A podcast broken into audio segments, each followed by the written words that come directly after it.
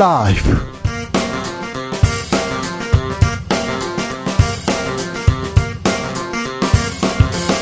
2022년 12월 21일 수요일입니다. 안녕하십니까. 주진우입니다. 이태원 참사 국조특위가 첫 현장 조사에 나섰습니다. 참사 유족들은 울음을 터뜨렸습니다. 어제 극적으로 특위에 복귀한 국민의힘 입장 조은희 원내 부대표에게 들어봅니다.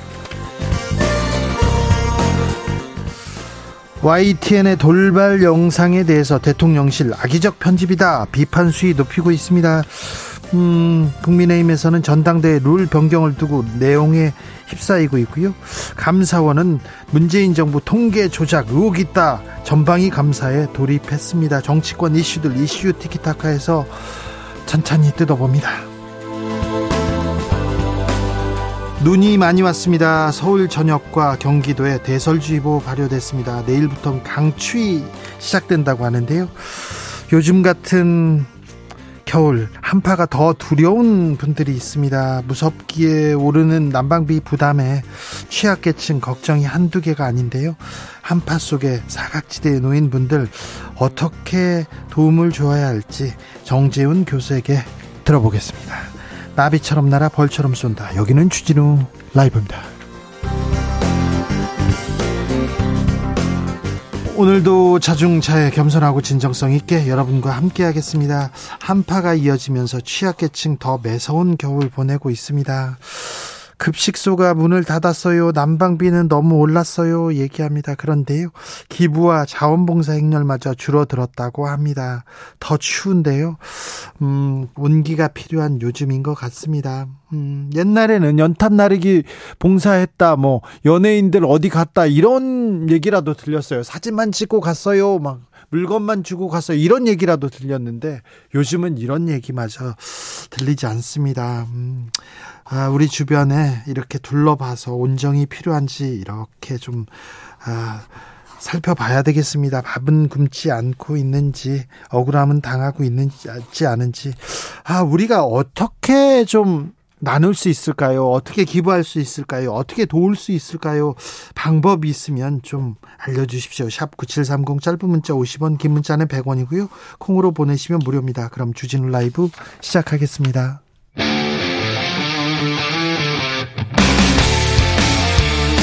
탐사보도 외길 인생 20년. 주 기자가 제일 싫어하는 것은? 이 세상에서 비리와 부리가 사라지는 그날까지. 오늘도 흔들림 없이 주진우 라이브와 함께.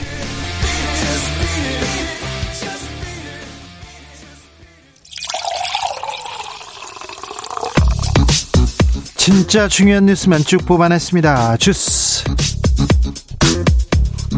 정상근 기자 어서 오세요. 안녕하십니까? 눈이 많이 왔습니다. 네, 오늘 새벽부터 수도권과 충북 북부 등의 시간당 3cm의 많은 눈이 내렸습니다. 아, 우리나라 북쪽을 지나는 기압골의 영향인데요. 앞서 기상청은 오늘 새벽 4시 50분을 기해서 어, 서울 전역을 비롯해 인천 등 중부지방에 대설주의보도 발효하기도 했습니다. 어, 내일부터는 충청과 호남, 제주를 중심으로 또다시 폭설이 내릴 것으로 보이는데요. 어, 사흘 동안 이어지며 크리스마스 이브까지 눈이 많이 내릴 것으로 보입니다. 어, 중부 지역에는 또 혹한의 추위가 몰려오는데요. 내일 아침 최저 기온은 영하 15도에서 0도 사이고요.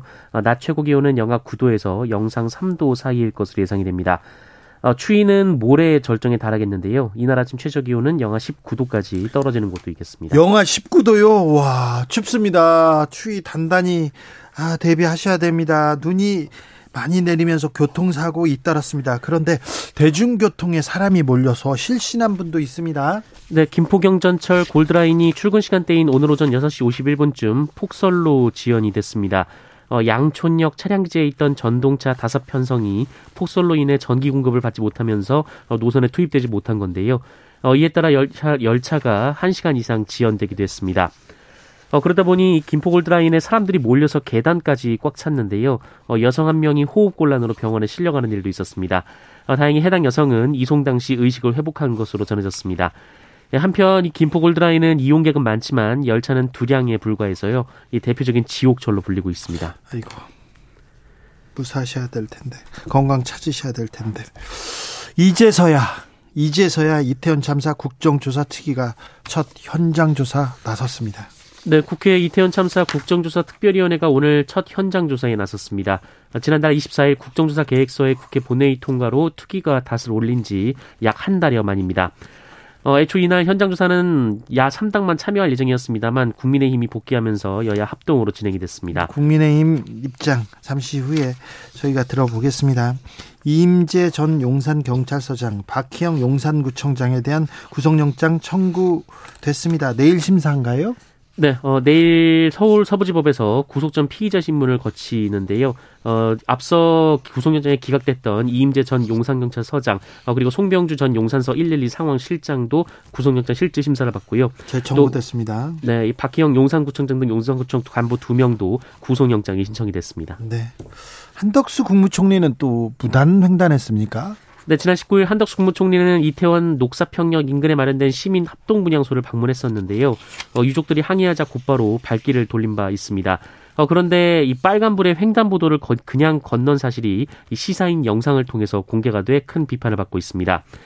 어, 한덕수 총리는 당시 분향소에서 유가족 중 한 분이 이 정부의 공식 서가를 요구하자 어, 그냥 수고하세요라고 말하고 돌아섰는데요.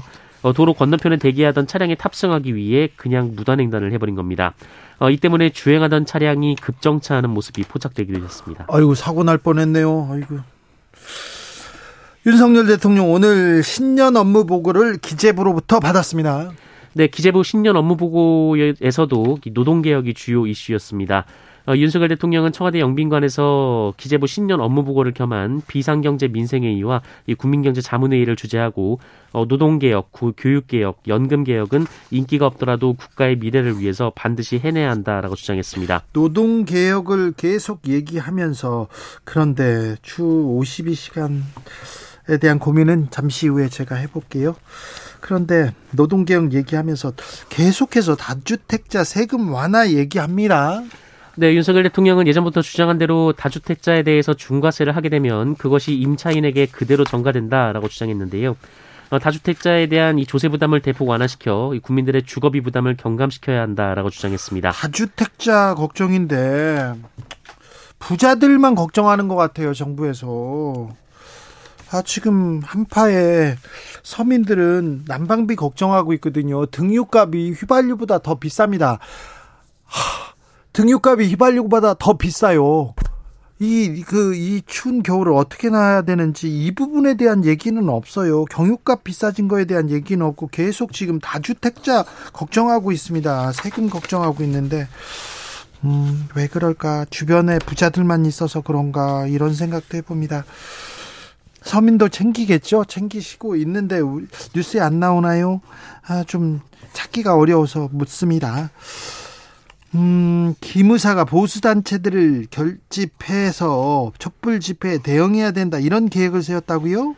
네, 2006년 박근혜 당시 대통령이 대, 박근혜 전 대통령에 대한 탄핵 국면에서 어, 당시 국군 기무사령부가 촛불 시위에 대응하겠다며 보수단체 집결 계획을 청와대에 보고했다라는 의혹이 제기됐습니다.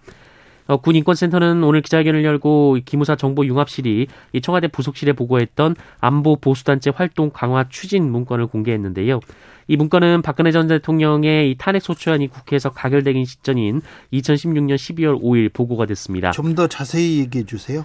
네, 어, 이에 따르면 기무사는 현재 안보 보수단체가 174개 단체 924만 명이라고 주장하면서 어, 일부 단체들이 국정 운영 정상화를 위한 활동을 적극 전개하고 있다라고 적었습니다.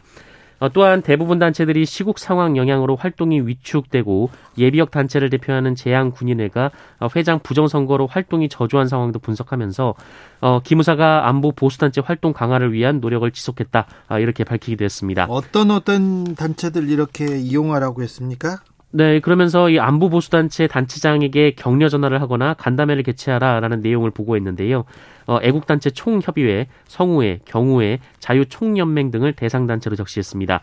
어, 이는 박근혜 대통령이 직접 어, 보수 단체들에게 격려 전화를 하거나 간담회를 해보라는 제안으로 풀이된다고 군인권센터는 주장했습니다. 군이 정치에 개입하면 안 되지 않습니까? 군이 나서서 이렇게 정치 이렇게 공작을 하면 안 되죠. 이 부분에 대한 수사가 이렇게 잘 됐던가 좀 미진하진 않았나 이런 생각 해보는데요. 기무사가 방첩사로 이름을 바꿉니까? 네, 국방부는 지난달 14일 국군 방첩사령부의 직무 범위를 변경하는 시행령 개정안을 입법 예고한 바 있습니다. 어, 군인권센터는 개정안이 통과되면 이 민간인을 사찰했던 기무사 시절보다 더 광범위한 권한이 방첩사에 부여된다라고 주장했습니다. 네. 어, 전장현 시위가 지하철 시위가 잠시 중단 어, 됩니다. 네, 전국 장애인 차별철폐연대가 오세훈 서울시장이 제안한 휴전을 받아들여 국회에서 예산안이 처리될 때까지 어, 출근 시간대 지하철 선전전을 중단하겠다라고 밝혔습니다.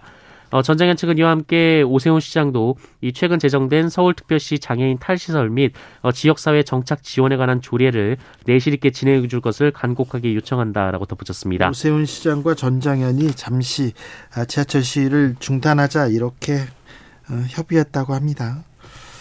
네. 돈을 잘못 보낸 경우 돈을 돌려받기 엄청 어려웠는데요. 5천만 원까지는 돌려주기로 했습니다. 네, 내년부터 착오로 잘못 송금한 돈이 있을 경우 5천만 원까지 돌려받을 수가 있습니다.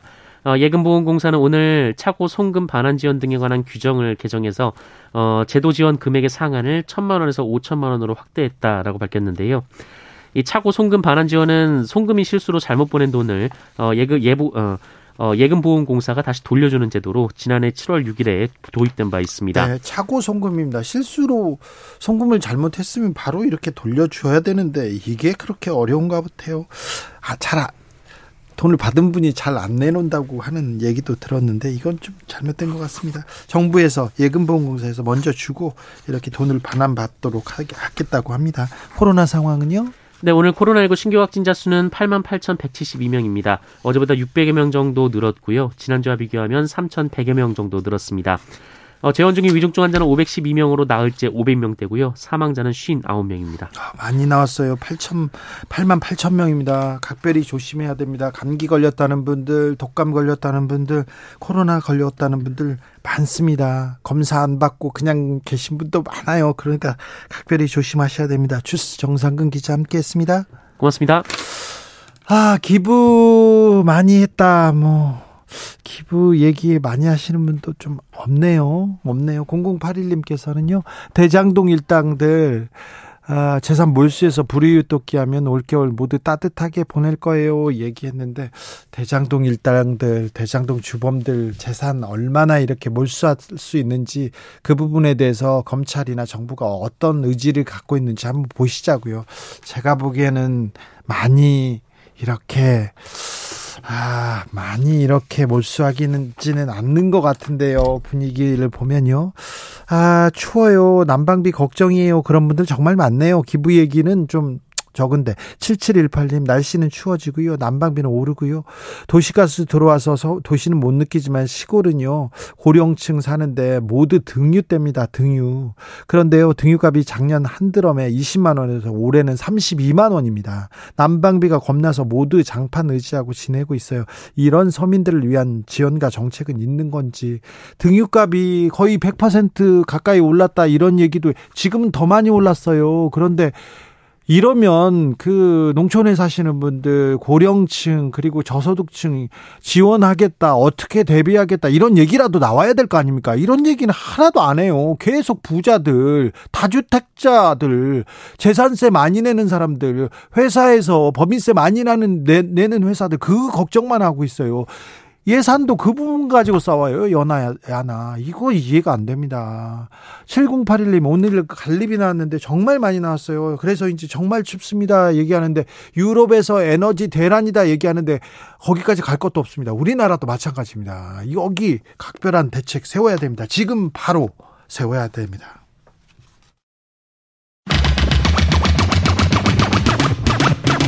주진우 라이브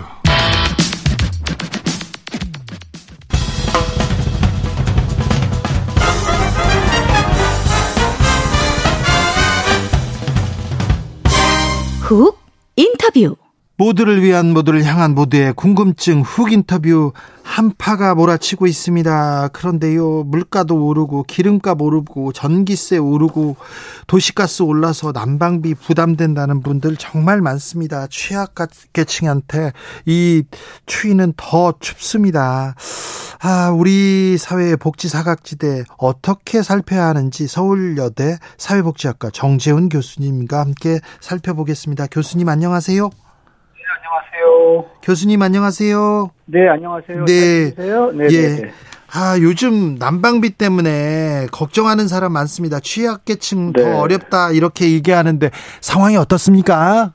네, 사실 이제 매우 힘든 겨울이 될 것 같지요. 오늘도 눈이 많이 내렸고 이제 더 추워진다고 하는데 사실 난방비 걱정이라는 게 어, 취약계층이 아닌 분들에게도 현실이 되고 있는 상황이고 그래서 굉장히 좀 어려운 겨울이 될 것 같습니다. 한마디로 말씀. 자, 어려운 겨울이 될 것이다. 이런 얘기는 계속 됐는데요. 정부에서 좀 에, 이런 어려운 겨울에 대한 대책 나오고 있습니까? 어떤 제도라 제도라도 만들고 있습니까? 그 에너지 바우처라는 거 들어보셨어요? 그, 예, 에너지 바우처가 2015년입니까? 15년. 네. 네, 그렇죠. 예, 그런데 이제 이게 사실은 15년부터 2000 만들어졌습니다. 네, 근데 이제 2005년도에 그 단전 가구에 중학생이 어, 이제 촛불 켜두고 잠들다가 이제 그 화재가 나서 숨진 사건이 계기가 돼가지고 그때부터 이제 에너지 복지 제도를 한국 사회가 마련을 해요. 네. 예, 그러 그러다가 이제 이제 2015년에는 이제 에너지 에너지 바우처다 이렇게 이제 제도가 바뀌게 되었고 뭐 한마디로 말씀드려서 저소득 취약계층을 대상으로 해서 이제 에너지 이용 요금을 보전하는 제도다. 뭐 이렇게 말씀드릴 수 있을 것, 있을 것 같습니다. 이 일단. 제도가 그러면 지금 네. 올 겨울에는 조금 더 활성화되고 있습니까? 그런데요. 네. 에너지 바우처 제도를 모르고 네. 아 그리고 어르신들은요 신청 아, 제도도 모르고 신청한 바- 신청할 방법도 몰라요. 그 이게 사실은 근데요. 그 신청 자체는 그래도 이제 말씀하시는 것보다는 네. 어, 지역 사회의 사회복지 공무원이라든지 아, 구청이나 동사무소에서 네, 알아서 합니까? 네, 주민센터에서 통해서 이제 많이들 하시고 뭐 이제 지원도 많이 받고 이제 그러는데 이제 문제가 어 이제 카드를 받아도 이거 바우처니까 이제 카드로 받는 거거든요. 네. 카드 형태로. 근데 이제 고지서가 발급되는 전기요금은 카드로 결, 자동 결제가 되잖아요. 카드로 네. 해놓으면. 예. 그런데 뭐 가스라든지 등유라든지 이렇게 에너지가 좀 다른 형태로 쓰시는 분들은 이걸 직접 카드로 직접 결제를 하셔야 되는데 요게 이제 이제 1인 가구 특히 이제 독거노인층들이 이제 카드 사용 방법을 제대로 몰라서 예. 이제 지원 금액을 제대로 사용하지 못하는 경우라든지 네. 저희가 보면은 그 쭉 보면은 해마다 미사용률이 이게 제도가 확대가 되면 될수록 미사용률도 높아지는 거예요. 그래서 어, 이제 2015년 직후에는 미사용률이 뭐 전체 바우처 발급액의 10%였다. 그러면 최근에는 17.2% 거의 이제 20% 가까이 미사용률이 높아지는 오히려 그런 좀 모순 모순되는 경향을 보이고 있죠. 네. 난방비 자체도 좀 문제인데 네, 주로 좀 취약계층 집이요 이렇게 바람도 많이 이렇게 들어오고 맞아요. 환경이 열악해 가지고 네. 아, 이 한파에 직접적인 영향을 받는데 네. 아, 주거 문제에 대한 주거 복지에 대한 고민도 좀 있어야 될 것 같은데요. 그래서 이제 이 에너지 재단이라는 게 있어 가지고 공공기관으로 기타 공공기관으로 에너지 재단이라는 게 있어서 에너지 효율화 사업을 하면서 뭐 주거 공간 개량 뭐 이런 것들을 한다든지 하는데 이게 어, 아직은 굉장히 이제 미흡한 단계에 있다라고 볼 수 있고요. 그 궁극적으로는 사실 이제 제도적인 차원의 말씀을 드리자면 그 국민기초생활보장제도나 그 다음에 긴급복지지원제도가 있잖아요. 보건복지부에서 주관하는. 근데 이 에너지 또 그 바우처라든지 이 주거 이런 개량 사업 같은 경우에는 또 산자부에 또 이렇게 흩어져 있어요. 한마디로 말해서. 그래서 이 기초생활보장제도는 이제 긴급복지 지원 안에 그 주거급여라는 게 있는데 거기에서 에너지 그 내지는 난방 비용을 직접 지원하는 걸 아예 제도화를 해서 어 이렇게 지- 현장에서 일하시는 공무원들이 이, 또 이게 에너지 그 이제 빈곤계층을 또 찾아가지고 또또 다른 작업을 해야 되는 어떤 이런 그 우리가 전문 용어로 이제 파편적인 전달책이라고 하는데 이런 네. 것들을 좀 통합할 필요가 있겠다. 이렇게 말씀드릴 수 있죠. 8704님이 동사무소에서 문자 하나 보내고 말아요. 놓치는 어르신들 많습니다. 좀 네네. 복지사들이 좀 찾아가고 상담하고 얘기해서 좀 알려줘야 되는데 이런 활동도 참 이어집니까? 안타깝죠. 근데 이게 참 그 말씀드리기 어려운 게 어떤 면에서는 사회복지 공무원들이 어, 찾아가서 살펴보고 알아보고 이제 이런 과정이 있어야 되는데 어, 또 이 에너지에만 또 집중해가지고 하기에는 너무 또 인력이 모자랍니다. 그래서 자. 사실은 이제 공무원 숫자를 늘리고 이런 작업도 사실 병행이 되어야 되겠죠. 교수님 제도가 있고 무슨 바우처 알겠는데요. 네. 윤석열 정부 들어서 이 네. 취약계층 그리고 이 에너지 대란을 대비해서 어떤 네. 그 대비책이 나왔습니까? 어, 이런 주거복지 같은 경우에는 이제 계속 확대가 되기 때문에, 어, 뭐, 뭐, 특, 특별한 대책이라기보다는 지금까지 이제 이어오는 대책들을 확대를 하는 건데, 지금 이 시점에 있어서는 아까 말씀드린 대로 좀 제도를 통합하는 이제 이런 노력이 필요하겠다라는 제안을 할 수가 있는 거죠. 지금 특단의 대책이 나와야 되는 시기가 아닌가요? 어, 그런데 이게 저희가 이제 말씀드리기는 굉장히 쉬운데 예. 아까 말씀드린 제가 말씀드리는 특단의 대책이 이 국민기초생활보장제도 안에 사실은 우리나라처럼 주거급여를 주면서 이 집세나 월세 이런 걸 지원을 하지만 난방 비용을 지원 안 하는 국가는 제가 알기로는 없거든요. 아 그래요. 예, 그래서 난방비 지원을 주거급여에 넣는다든지 이런 식으로 이제 연동을 해야 되는데 이게 일종의 특단의 대책인데 그러려면은 어, 복지부와 산자부가 협의를 하고 또 국회에서 협의를 해서 법률을 바꿔야 되고 이게 현실이 안타까운데 과정이 좀 지난한 네. 이런 문제는 있죠. 하지만 자꾸 이런 여론을 조성을 해서 네. 빨리 제도를 좀 통폐합해서 좀 많은 사람들에게 혜택이 갈 수 있도록 네. 어, 그렇게 좀 빨리 변화가 있어야 돼요. 서둘러야 됩니다. 한파가 몰려왔어요. 당장 이 그럼. 겨울을 나야 되는데 네, 등유값이 휘발유값보다 더 비싸더라고요. 맞습니다. 그래서 사실은 이제 물가에 연동해서 예. 뭐 이런 그 이제 지원 비용을 확대를 해야 된다든지. 근데 이런 것들이 또 저소득층 대상 그러면 전문 중후부처 복지부잖아요. 예. 근데 또 이런 거는 또 돈이 산자부에서 나온단 말이에요. 아, 이것도 잘못됐네요. 그러니까요. 그래서 이제 이런 것들이 참 저희가 생각하는 것보다 아, 금방금방 바뀌지 않는 구조적인 요인들이 있는 거예요. 그런데요. 네.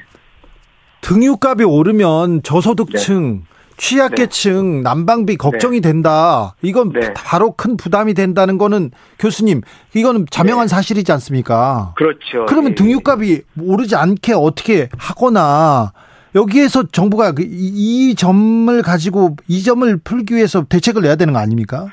그 뭐 그런 것들이 뭐 국회에서도 논의도 되고 대책을 세워야 되는데 당장은 예를 들면 뭐 할 수 생각할 수 있는 거는 에너지 그 재단에서 네. 빨리 그 뭐랄까요 이게 이제 좀그 예산을 확대를 한다든지 비용 그 보조금을 주던가요. 예, 예. 그런 어떤 변화가 있을 필요가 있겠죠. 그러니까 사실은 이게 그 주민센터도 주민센터지만 저희 라디오 들으시는 그 애청자들께서 어, 에너지공단에 좀, 에너지 재단에 좀 전화를 많이 해주신 것도 하나의 방법일 것 같습니다. 아, 그래요? 네네네네. 아무튼 등유는 유류세 혜택이 어, 이나 혜택이 없다고 하더라고요. 맞아요. 휘발유는 네. 있는데 네, 이건 네. 좀 잘못됐잖아요. 등유가 휘발유보다 더 비싸야 되는 이유를 아, 참 이해가 안 그렇죠. 됩니다. 네. 네 네. 아, 이상민 행안부 장관이 지난 16일 날 영등포역 일대 쪽방촌을 방문했습니다. 네. 그래서 취약 세대 70가구에 대해서 겨울철 이불과 장갑, 귀마개, 방한용품 지급했고요. 네. 아, 지자체 한파 피해 예방 활동 강화를 위해서 60억 원의 특 교세를 특별 교부금 이렇게 지원하기로 했습니다. 네. 시- 실효성이 좀 있습니까? 뭐 당장 도움이 될 수 있을지 모르겠지만 그건 이제 그 소위 말해서 그 지자체에 나가는 거잖아요. 네. 그러니까는 좀 더 근본적으로는 어 이제 이런 일회성 지원이 아니라 어 이제 좀 지원이 계속 지속될 수 있는 그런 어떤 저소득층 대상 어떤 포괄적인 주거 어, 복지라는 그런 차원에서 난방비 포함 뭐 이런 것들이 좀 어, 제도적으로 이루어져야 되겠죠. 지금 취약계층의 아, 겨울 나기를 위해서 정부나 당국에서 뭐 어, 세운 대책은 뚜렷하게 보이지 않습니다. 네, 이게 뭐, 어, 결국 이걸 하려면은 뭐, 이제 예산을 이제 긴급하게 편성을 한다든지 이제 확대를 해야 되는 건데, 네. 뭐, 이제 요런 논의들이 이제 그 좀 모자라는 아쉬움이 있는 거죠. 네. 자, 네. 음, 아, 겨울 같이 나야 되는데요. 우리 공동체가 같이 나야 되는데. 그래서 서로- 사실은 이제 그 이럴 때 예. 민간에서도 사실은 네. 어좀 뭐 기부 운동이 벌어진다든지 예. 후원금을 모은다든지 이제 이런 노력들도 사실은 필요한데 과거에 비해서 또 이런 그 공동체. 의식이 네. 사라지는 거 이것도 좀 아쉬운 점이라고 볼 수 있어요. 그러게요. 그 고민해 볼 대목입니다. 네, 네. 아, 이, 누구 브루이웃을 도웁시다 이런 얘기도 기부하고 갔습니다. 이런 얘기도 좀 사라지는 것 같아서 안타깝습니다. 맞습니다. 말씀 감사합니다. 네, 감사합니다. 정재훈 서울여대 사회복지학과 교수였습니다. 교통정보센터 다녀올까요? 오수미 씨. 나비처럼 날아 벌처럼 쏜다. 주진우 라이브.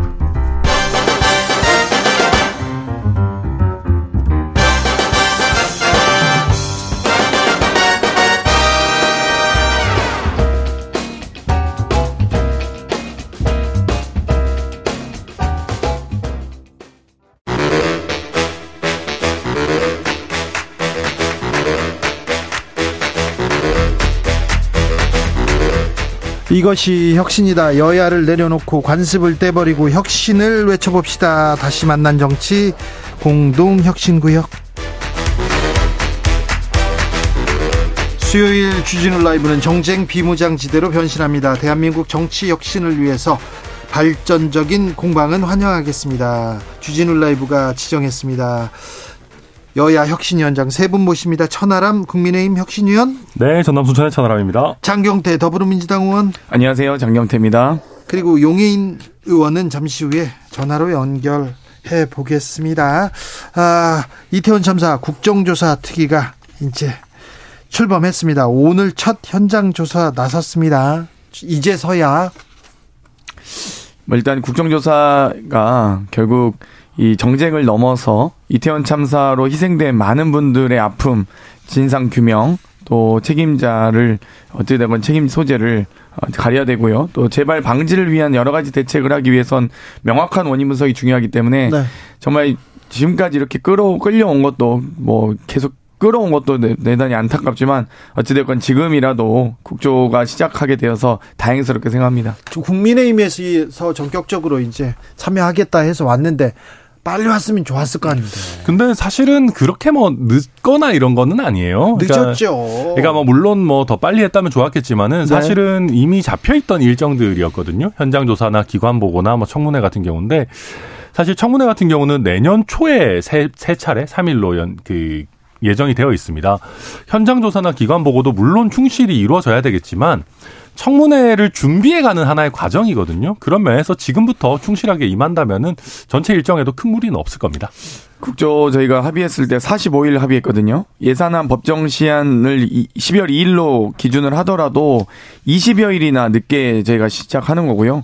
정기국회 9일로 9일을 기준으로 해도 11일이나 늦은 겁니다. 45일 중에 21일을 까먹은 21일 까먹은 국조가 늦, 안 늦었다고 한다면 저는 나중에 국민의힘이 30일 추가 연장 꼭 합의해 주시라고 믿습니다. 자, 이 얘기는요, 잠시 후에 다시 나누겠습니다. 어, 어제인가요, 윤석열 대통령이 청와대 영빈관에서 청년 200명과 함께 아, 개혁 얘기를 했다고 합니다. 그런데 지지 청년과 만났다고 하네요, 천하람 의원.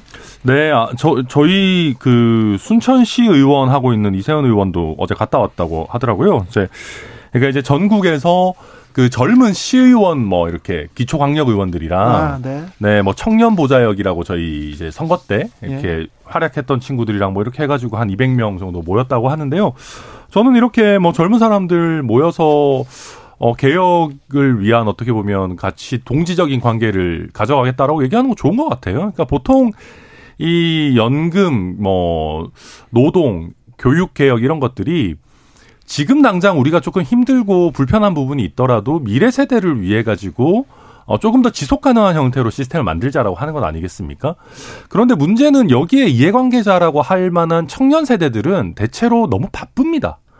그러니까 아무래도 이제 은퇴하시고 좀 시간이 많으시고 이런 분들이 정치적 프로세스에 많이 참여를 하거든요. 네. 그러다 보니까 이 개혁을 하려고 하면 젊은 사람들의 오피니언이 많이 들어가야 되는데 정작 젊은 사람들은 이 과정에 소외되는 일들이 많아요. 그래서 정치권에 몸담고 있는 이 젊은 사람들이라도 이런 부분에 적극적으로 좀 어, 관여하고 목소리 내야 된다. 그러면서 저는 좋은 시도라고 생각합니다.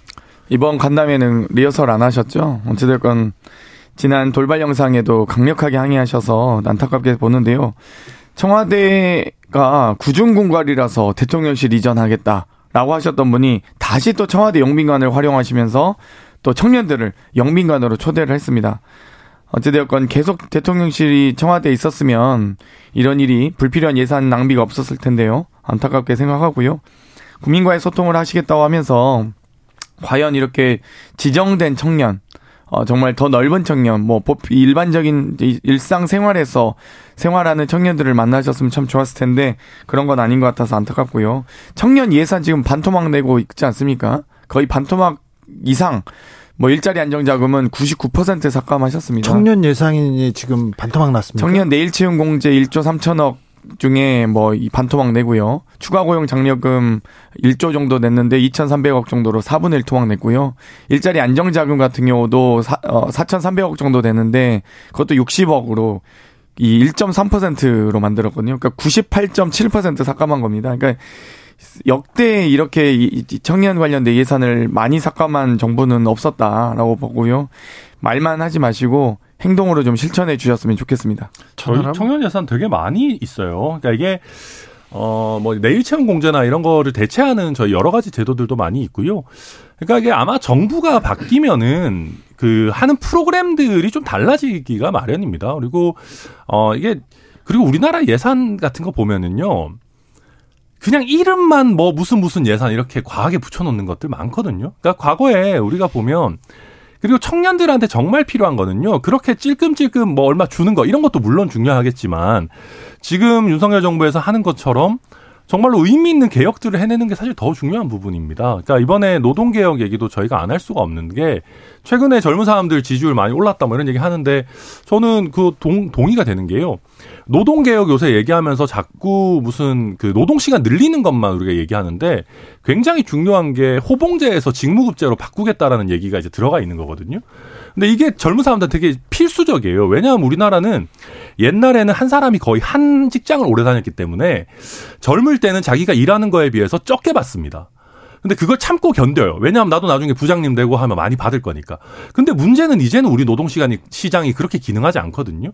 그래서 이거를 직무급제로 바꿔줘서 젊은 사람들도 적절한 대가를 받고 또 중장년층 같은 경우에는 본인의 생산성에 비해 너무 과도한 임금을 가져가니까 또 너무 빨리 잘리거든요. 그래서 이런 부분들 저는 개혁하겠다 이런 게 오히려 더는 저는 광의에 있어서의 굉장히 중요한 청년 정책이라고 봅니다.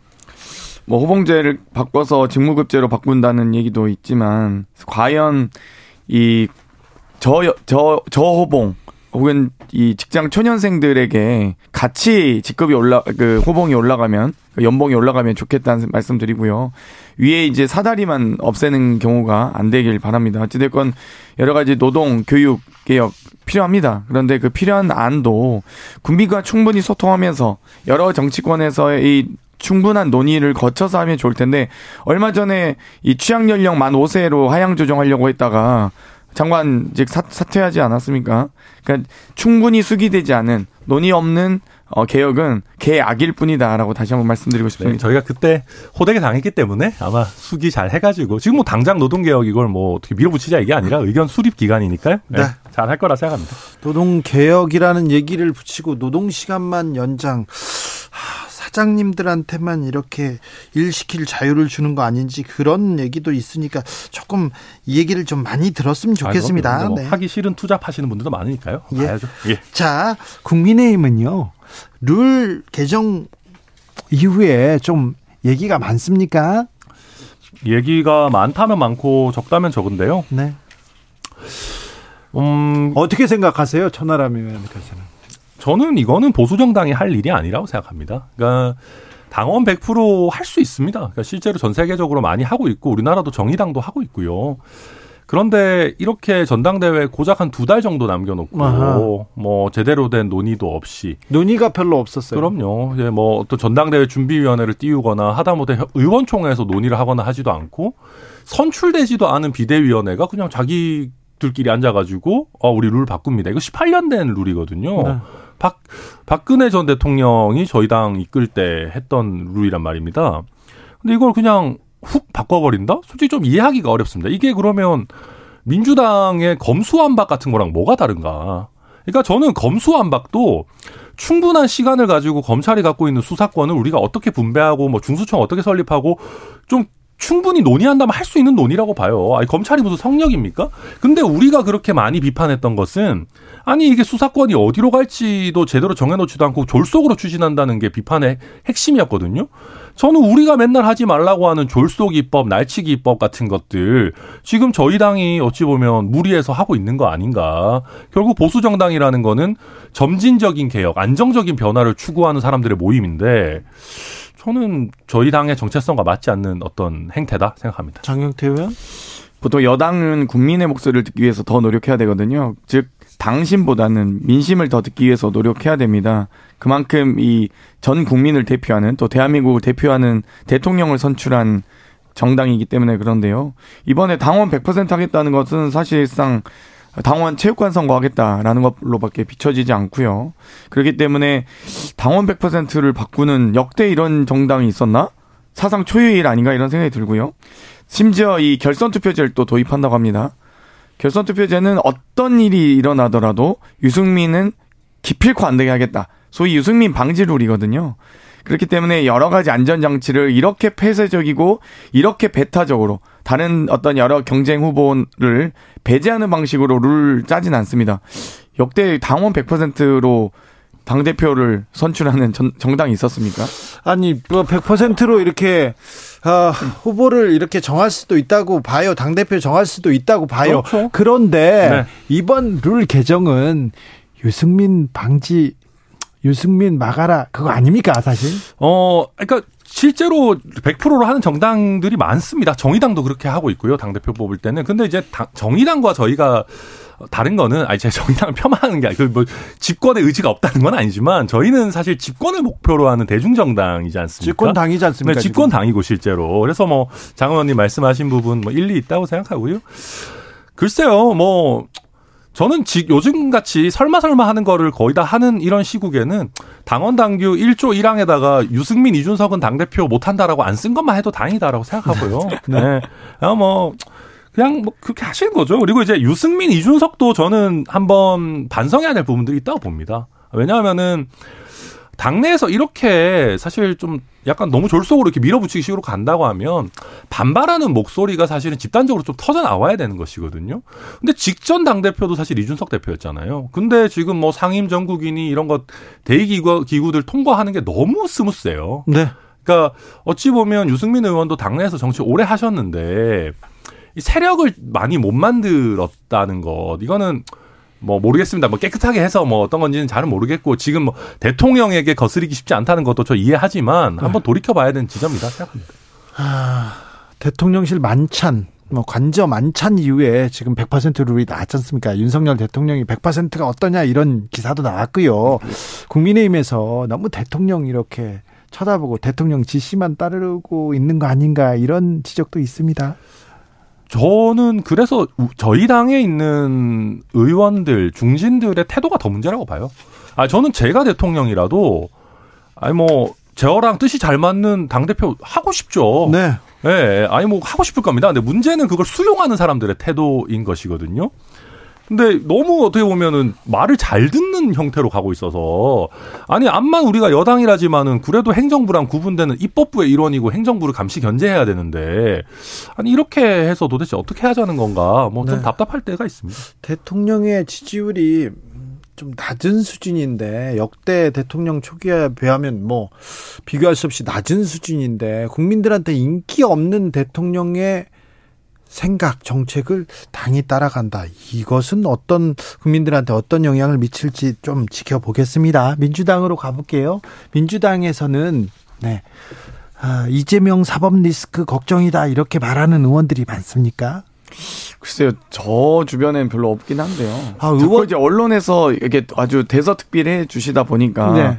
그 목소리가 더 크게 느껴지는 거 아닌가라는 생각이 드네요. 아, 민주당은 조용한데 언론에서 그렇게 한다. 그러니까 근데 언- 언론만 아이. 보고 있으면 막 저희 당이 막 엄청난 막 내용에 휩싸이는 것 같은데 저희 대단히 평화롭고요. 네. 그러니까 비공개 의총이나 이렇게 저희가 많이 하기 때문에요. 그때 뭐 의원님들끼리 뭐 언성을 높이거나 이런 경우가 없거든요. 전혀 없는데 너무 언론에서 보면 너무 심각한 상황인 것 마냥 아니, 저도 하더라고요. 제가 봐도 그렇게 심각한 상황 아닌 것 같은데 네. 근데 장 의원님이 최고위원이시고 친명이라서 옆에서 그런 얘기 안 하는 거 아닐 수도 있잖아요. 네. 그런데 자 친명 최고위원 장경태 물어볼게요. 사실 근데 민주 진영 그리고 이재명 대표에게 가장 힘이 된 그 마이크라고 볼 수도 있는데 박지원 전 국정원장 근데 복당할 때 조금 시간이 걸리고 좀 갈등도 있고 반대도 많았잖아요. 네. 그럼 왜 그래요? 뭐 제 의견은 그랬습니다. 저는 내년 초 대표 이재명 대표의 신년 이 첫 화두로 이 여러 가지 민, 민주당의 대통합 과정 또 국민과의 통합 과정 이런 부분들을 좀 메시지로 나갔으면 좋겠다. 그 예. 과정에서 그 일환으로 그 또 실천으로 박전 원장님 등을 포함한 네. 다양한 분들을 또 모시는 계기를 만들었으면 좋겠다라고 말씀을 드렸고요. 지금 어찌되건 예산안이 구- 교착 상태고 여러 가지 임시회기가 있는 과정에서는 뭐 별도의 어떤 정치적 퍼포먼스가 큰 의미가 없다고 봤기 때문에 뭐 1월 정도에 오시면 어떨까 이런 저는 이제 아- 안을 제안을 드리기도 했었습니다. 어찌되었건 이재명 대표께서 결단을 내리셨고요. 어차피 할 거면 빨리 합시다라고 하는 말에 이- 이잘 진행된 것 같습니다. 어떻게 보셨습니까? 그 저는 요새 이제 뭐 그 복당 여부야 민주당 마음인데 제가 이제 전남에서 활동하고 있잖아요. 뭐 네. 사는 거 사는 것도 그렇고. 전남 순- 순천에서 네, 활동하고 있습니다. 네. 요새 이제 올드보이들이 또 총선에 출동하시려고 하는 거 아니냐라는 얘기가 지역에 엄청 많아요. 아 그렇군요. 예, 뭐 박지원 원장 같은 경우도 예를 들면 꼭 목포가 아니더라도 뭐 전남에 어디 비면 가려고 하는 거 아니냐. 정동영 의원도 뭐 전주 쪽도 생각하시는 거 아니냐. 뭐 아이가 그러겠어요. 얘기들이 나오는데 네. 뭐 아무튼 그래서 저도 이게 주의 깊게 보고 있고요. 뭐그 유권자들이 그렇게 좋아하실까는 잘 모르겠습니다. 네, 속보 말씀드립니다. 김진표 국회의장 2023년도 예산안 처리를 위한 본회의 오는 23일 오후 2시에 개의할 예정이라고 밝혔습니다. 이날 통과되는 겁니까? 아니 좀 여러 가지 이제 쟁점 사안들이 있는데요. 뭐 여러 가지 감액 대상이었던 이 법무부의 인사 검증이라든지 경찰 이이 행안부의 경찰국 이런 부분에 대해서도 충분히 저희가 의장 중재안을 수용하면서까지 어찌됐건 본 예산에 편성하지 않아도 예비비로 사용할 수 있게 한다든지 혹은 여러 가지 이 법인세라든지 종부세, 감액 그리고 또 금투세에 대한 유예 이런 부분들 상당히 저희가 하- 저는 근접을 많이 했다고 듣고 있는데 네. 이상하게 조영 원내대표께서 용산만 다녀오시면은 입장이 많이 바뀐다라는 얘기가 있거든요. 부디 그러진 않기를 바라고요. 그럴 거면 저희가 대통령 비서실장하고 예산 협상을 하지 국민의힘하고 왜 협상을 합니까? 대통령실하고 직접 협상하지. 아무래도 이제 대통령 협상해야 되겠어요. 얼른 하고 오세요. 네, 대통령의 이제 첫 예산 아니잖아요. 네. 대통령의 철학도 들어가 있고 그런 거니까 당연히 대통령실과 저희 원내대표가 뭐 상의할 수밖에 없는 부분이 많이 있고요. 뭐 그게 정, 정상적인 일이죠.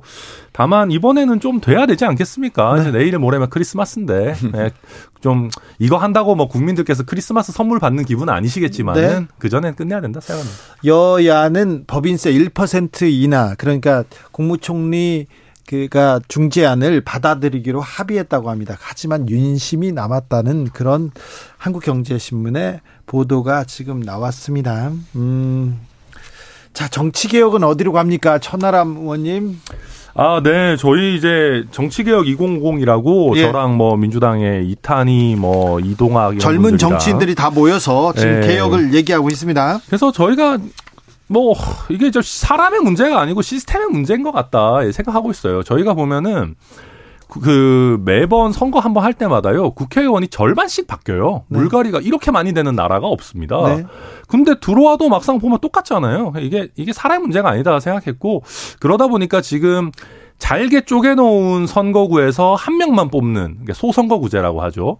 이거를 좀 한번 틀을 한번 흔들어야 되지 않겠냐. 그래서 한 선거구에서 한 네다섯 명 뽑는 걸로 해가지고 좀 정당의 지배력을 좀 낮추자. 네. 그래서 어, 다양한 또 소신 있는 인재들이 당선될 수 있도록 하자. 요새 뭐 목소리 많이 내고 있습니다. 사실 정치가 중요하고 정책이 중요한데 왜 정치가 실종되냐면요. 당권, 공천권 거기에 눈치를 보잖아요. 그러니까- 지금 보세요. 그러니까 맞죠. 그리고 특히 저희는 이제 우리는 지역 구도 이런 게 굉장히 명확하잖아요. 그렇죠. 이 당에서 공천을 받느냐가 너무 중요하거든요. 아, 그럼요. 그러니까 이제 저희 영남권 의원이나 민주당의 호남권 의원들은 보면 아, 내가 공천 못 받으면 이거 날아가는데 네. 그한 명밖에 안 뽑고 뭐 그런 걱정들 많이 하는 거죠. 주진우 라이브 혁신위원입니다. 이번 국조 특위위원인 용해인 의원 현장 연결해 보겠습니다. 의원님 나와 계십니까? 네, 안녕하세요. 정혜인입니다. 네, 오늘 첫 현장 조사 나갔지요. 어떤 것 어떤 거 살펴보셨어요? 네, 조금 길게 말씀드릴게요. 예. 오늘 국정조사의 사실상 첫 날이었는데요. 네. 일단 9시 반에 이제 녹작청역에 설치된 시민분향소에 가서 유가족분들과 함께 조문하는 것으로 국정조사 일정을 시작을 했습니다. 네. 그리고 이태원 참사 현장, 이태원 파출소에서 경찰과 소방의 당일 현장 대응에 대해서 좀 살펴봤고요. 오후에는 서울청과 서울경찰청과 서울시청에서 현장 조사를 진행하고 있습니다. 네. 어, 일단은 유가족분들이 가장 궁금해하시고 답답해하시는 부분들 우선적으로 확인하려고 했고요. 어, 특히 이제 서울경찰청에서는 이태원 참사 그 희생자 유가족분들에게 아직 제대로 브리핑 한 번을 하지 않고 있다라는 어, 그 이 말씀들을 유가족분들이 많이 하십니다. 그래서 어, 유가족분들은 도대체 왜 연고도 없는 먼 곳들로 시신들을 옮겨졌고 그 과정에 대해 아무도 설명하지 않는가 너무 궁금해 하시는데요. 어, 좀, 이번에는, 어, 그래서 그, 네, 서울경찰청은 여전히 파악해 보겠다. 관례대로 한 것이다. 정도만 이야기하고 있습니다. 어, 그리고 또 이 외에 제가 중요하게 파악하고자 하는 부분은 경찰이 제출하고 있는 상황 인지 그리고 현장 대응 기록들이 상식에 어긋나는 부분들이 굉장히 많아서 이 부분을 좀 더 명확하게 확인하고자 했습니다. 예를 들면 네, 상시적으로 상황 보고를 내부 시스템 말고 카톡, 문자, 전화 이런 것들로 한다고 하는데 네. 오늘 이제 상황실장에게 물어보니 본인도 그렇게 한다 일상적으로 다 이야기를 하더라고요. 그렇다면 당시 당일에 사용되었던 카톡방, 전화 내역 이런 게 다 있을 텐데 네. 어, 이런 시스템을 이용한 거 말고도 어, 이런 카톡이나 메시지를 이용한 직보가 있었을 것이고 어, 그러, 그렇게 추정할 수밖에 없는데 이번 참사에서는 모든 관계자들이 다 그런 일이 없었다라고 말하고 있는 상황입니다. 그래서 이런 부분들을 앞으로 이제 기간 보고나 어그 청문회에서 좀 더 따져봐야 할 것 같고요. 서울시에서도 마찬가지로 상식에 어긋난 자료들을 내고 있습니다. 그래서 이것들도 좀 더 확인해 보려고 하고 오늘 이제 새로운 사실을 확인하기보다는 아무래도 좀 자료를 더 정확히 제출하라라고 확인하고 압박하고 현장에서 실제로 시스템이 어떻게 가동되고 있는지를 확인하는 시간이었습니다. 알겠습니다. 용해인 용해인 특파원처럼 아주 취재를 많이 하셨는데 근데 서울시에서 자료를 안 냅니까? 네, 자료 내지 않고 있습니다. 뭐 예를 들자면 어 29일 이제 10월 26 10시 26분에 당시 이제 재난안전 상황실에서 상황을 인지를 했습니다. 네. 그리고 1분 뒤에 용산구 당직 당직실에 상황을 파악하려고 연락을 했는데 그 이후 30분 동안 30분 동안이나 시장단에게는 보고하지 않았다는 거예요. 그런데 지금 현재 매뉴얼에는 재난 발생을 하면 5분 내로 시장단에게 보고하게끔 되어 있습니다. 예. 그래서 어, 이런 부분에 대해서 어, 중요한 보고라인에게 보고를 하지 않- 그 매뉴얼에도 나와 있는 시장단 보고를 누락했다라는 것이 좀 상식적이지 않은 상황이어서 네. 제- 서울시가 제출한 일지에 대해서 좀 더 확인이 필요하다라는 생각이 듭니다. 네. 여야 의원들 다 같이 나갔는데 오늘 좀 충돌하는 지점이 있었습니까? 네, 뭐 크게 부딪히진 않았습니다. 근데 이제 서울 경찰청장도 그렇고요, 오세훈 서울시장도 그렇고요, 여당과 야당 의원들의 질문에 대한 태도가 너무 다릅니다. 뭐 야당 의원들한테는 질문도 끊고 자기가 하고 싶은 말로 대답하기 바쁘다가 어, 여당 의원들이 질문을 하면 고분고분하고 너무 투명한 태도들을 보여주는데요. 어느 정도 예상했던 것이기는 합니다. 그래서 오늘 현장 조사에서 요구한 자료들 도, 도착하면 네. 이를 토대로 좀 더 다음 주 기간 보고와 청문회에서 좀 더 깊게 파고들어서 진상 규명 열심히 하겠습니다. 네. 의원님 그러면요 국민의힘 의원들한테 질문 대신해 주세요 이렇게 얘기하시면 됩니다. 음. 자 특위에서 앞으로 어떤 일 어떤 계획 가지고 계십니까?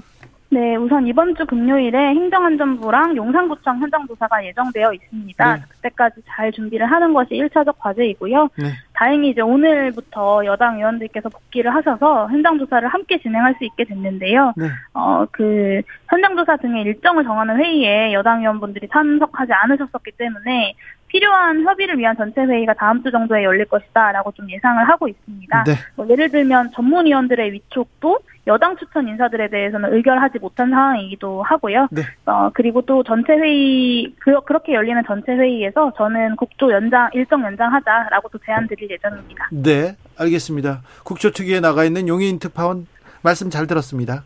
네, 국- 감사합니다. 국민의힘 얘기는 조은희 의원과 2부에서 만나보도록 하겠습니다. WKDRK님께서 두 달 가까이 됐는데 아직도 슬퍼하고 있냐고 하겠지만 생각하면 할수록 소름 끼치고 기 막혀서 눈물이 납니다. 일반 국민의 마음이 이런데 유가족분들 이 설 슬픔에서 벗어날 수 있도록 명명백백하게 밝히고 문책해야 합니다. 이런 의견 주셨습니다. 그래야죠. 지금 늦었지만 빨리 가야죠. 아, 이태원 참사 국조특위 좀 성과를 내서 국민들한테 왜 이 일이 벌어졌는지 그리고 어떻게 이런 일이 다시는 벌어지지 않도록 할 건지 우리가 또 책임 있는 자세 보여야죠. 아, 혁신을 위한 길은 멀고 험합니다. 그래도 천하람 계속 갑니다. 장경태 열심히 갑니다. 아, 이번 주에도 감사합니다. 아, 네. 감사합니다. 네. 감사합니다. 아, 청년들이 개혁하는 특이 개혁 얘기를 더 많이 했으면 좋겠는데 다음 주에 할게요.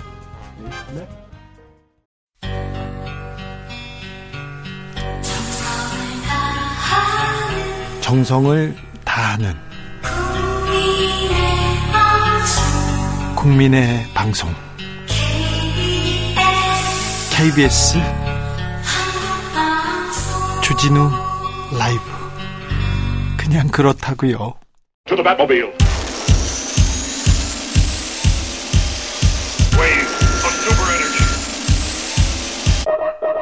주기자의 1분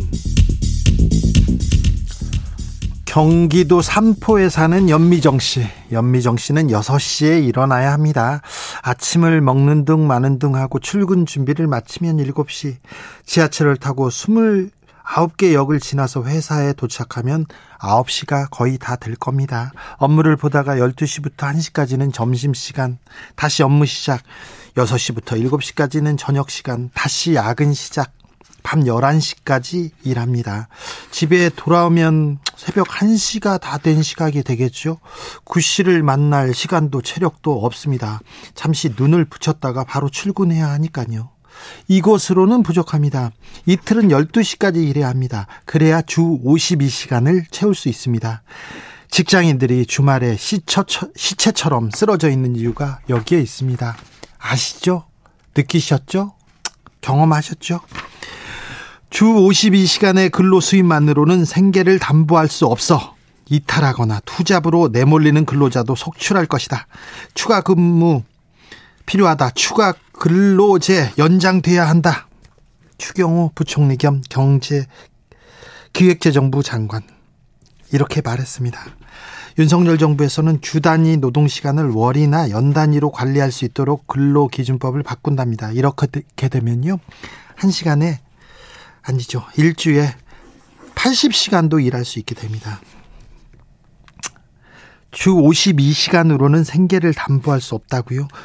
52시간 일하면 먹고는 살게 해줘야죠. 미정 씨 이렇게 고생하는데 생계를 담보할 수 없다면 사회가 잘못된 거죠. 노동의 대가가 제대로 분배되고 있지 않다는 거죠. 부조리를 잡아야 하는 것이 정치 아닙니까? 정치가 하는 일 아닙니까? 주 52시간으로 모자라니까 80시간 일하라고요. 전태일 열사가 울고 가겠습니다.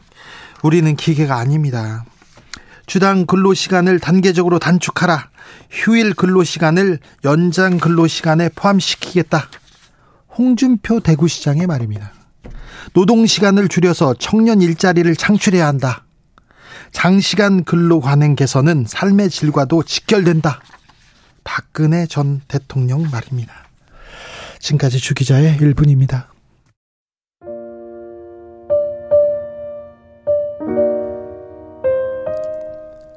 나의 희망일지 수록됐습니다. 김필 We Are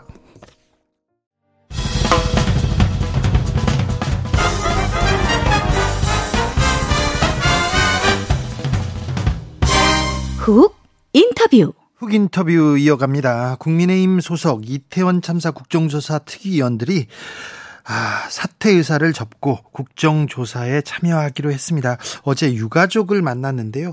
그 직후에 이렇게 결정했습니다. 오늘부터 현장 조사 시작했습니다. 국조특위에 복귀한 여당 의원입니다.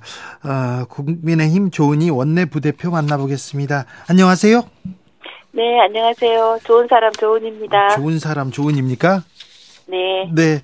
의원님 어제 그 유가족들 만나셨어요? 네. 아, 좀 진작부터 뵙고 싶었는데 네. 너무 늦게 뵈서 죄송했습니다. 네. 어떤 네. 말씀 나누셨어요? 어떤 마음이셨어요? 어, 마음이 너무 아리더라고요. 네. 그래서 그 어떤 한 분이 가영이 엄마인데요. 네. 이제 가영이가 친구랑 같이 그 이태원에 갔었는데 네. 친구하고 손을 잡았던 손을 놓는 바람에 가영이는 어, 친구는 살고 가영이는 저렇게 갔거든요. 그 얘기를 하시면서 그렇게 우시는데 제가 가서 정말 그 저도 너무 막 마음이 안 좋고 가영이가 어, 마지막 순간이 어땠는지 너무 궁금하다고 네. 저보고 엄마의 마음으로 꼭 좀 챙겨달라고 그러시더라고요. 네. 꼭 좀 챙겨야 되겠다. 그렇게 생각하고 국조특위에 복귀 선언한 겁니까? 그렇습니다. 어제 우리 국초특위 위원들 전원이 이심 전심으로 그런 마음이었는데 네. 조영 대표가 저희들을 원내대표실에 좀 간담회 좀 하자고 부르시더니 어 참여하는 게 어떻겠냐고 얘기를 하시더라고요. 네. 그래서 뭐 바로 그 자리에서 발표를 했습니다. 네. 참여하겠다고. 아무튼 정부 여당과 유가족들 좀 빨리 만났으면 좋았을 텐데 그 생각은 계속 듭니다. 네, 근데 그 정진석 비대위원장님이 네. 한번 만나셨거든요. 네. 그때도 정진석 위원장님도 많이 우셨는데 어제 조영 대표도 우시더라고요. 아이고. 그래서 음. 지난번 국조 때 민주당 의원들이 미리 만나셨는데 어 우리가 늦게라도 뵙고 그분 말씀 그분들 말씀을 듣고 듣고 보니까 정말 아, 저 심정을 우리가 꼭 대변해야겠구나 네. 이런 다짐이 되더라고요. 네. 자, 국정조사 시작했습니다. 자, 뭐든지 좀 밝혀야 됩니다. 지금 아무것도 뭐 밝혀진 게 없습니다. 국정조사 특유의 활동 어디에 초점을 맞춰서 진행해야 한다고 보시는지요? 일단 이제 유가족들이 요청하시는 것부터 먼저 해야 된다 생각해요. 어떤 어떤 점이요? 예, 이제 진상 규명을 좀 철저하게 해달라고 그러시더라고요. 네. 그래야지 재발 방지가 되지 않지 않냐. 네. 그래서 어제 요청하시는 게 국조에 하루 빨리 복귀해 달라. 그래서 복귀를 했고요. 네. 그 다음에 본인들은 정쟁을 원하지 않는다. 네. 그래서 진상 규명을 제대로 해주고 특히 어 그 자녀들이 마지막 과정이 어땠는지 네. 그 드메트 차를 시, 타고 갔는지 아니면 응급실을 전전했는지 네. CPR은 받았는지 네. 이제 그 과정이 정말 궁금하다. 네. 그리고 이제 유족 대표분의 아드님이 뭐 다 아시는 분인데요. 이제 11시 10분까지 살았다고 들었다. 네. 그 이후 어떻게 됐냐. 그 마지막 과정을 좀 원하는 사람에 한해서는 끝까지 좀 밝혀달라. 네. 그리고 또 이 녹사평역에 분향소가 있어요. 예. 제가 오늘 가봤는데 네. 거기 천막이 있고 그러니까 너무 추우신 것 같아요. 예. 그리고 또 자식들이 영정이 있으니까 어 자식들이 추운 것 같아서 제가 오늘 보니까 거기 핫팩도 갖다 놓고 이러셨더라고요. 네, 네. 시집도 갖다 놓고 거기서 떨지 않도록 좀 해달라. 예. 이런 부탁을 먼저 하시고요. 그 다음에는 저희는 오늘 이제 어, 서울경찰청, 서울시청 또 참사 현장 또 이태원 파출소를 들렀었는데 어, 예방할 수는 없었는지 예. 또 일단 사고가 났으면 그 최초 신고가 6시 34분이었는데 그 이후로 10시 15분까지 네. 취할 수 있는 조치가 있었는데 왜 못했는지 네. 그 과정을 하나하나 좀 밝히고요. 누가 책임이 있는지 네. 또 다시 이런 게 발생하지 않으려면 어떤 조치를 해야 되는지 이런 것을 차근차근 챙겨 나갈 생각입니다. 네, 차근차근 다 챙겨 주십시오. 아무튼 유가족들이 국조에 복귀하라고 해서 복귀했습니다. 진상 규명해 달라. 아, 왜 조치를 취하지 않은, 않았는지 알고 싶다. 책임은 누가 져야 되는지 알고 싶다. 마지막 길도 알고 싶다. 이런 얘기 하셨는데 네. 꼼꼼히 잘 네. 가슴에 적어둔 것 같아서 네, 잘 네. 알겠습니다. 그런데 의원님, 네. 아, 이, 그, 유가족들 비하하거나 막말하는 그런 정치인들 좀 혼내달라 이런 얘기도 하셨어요.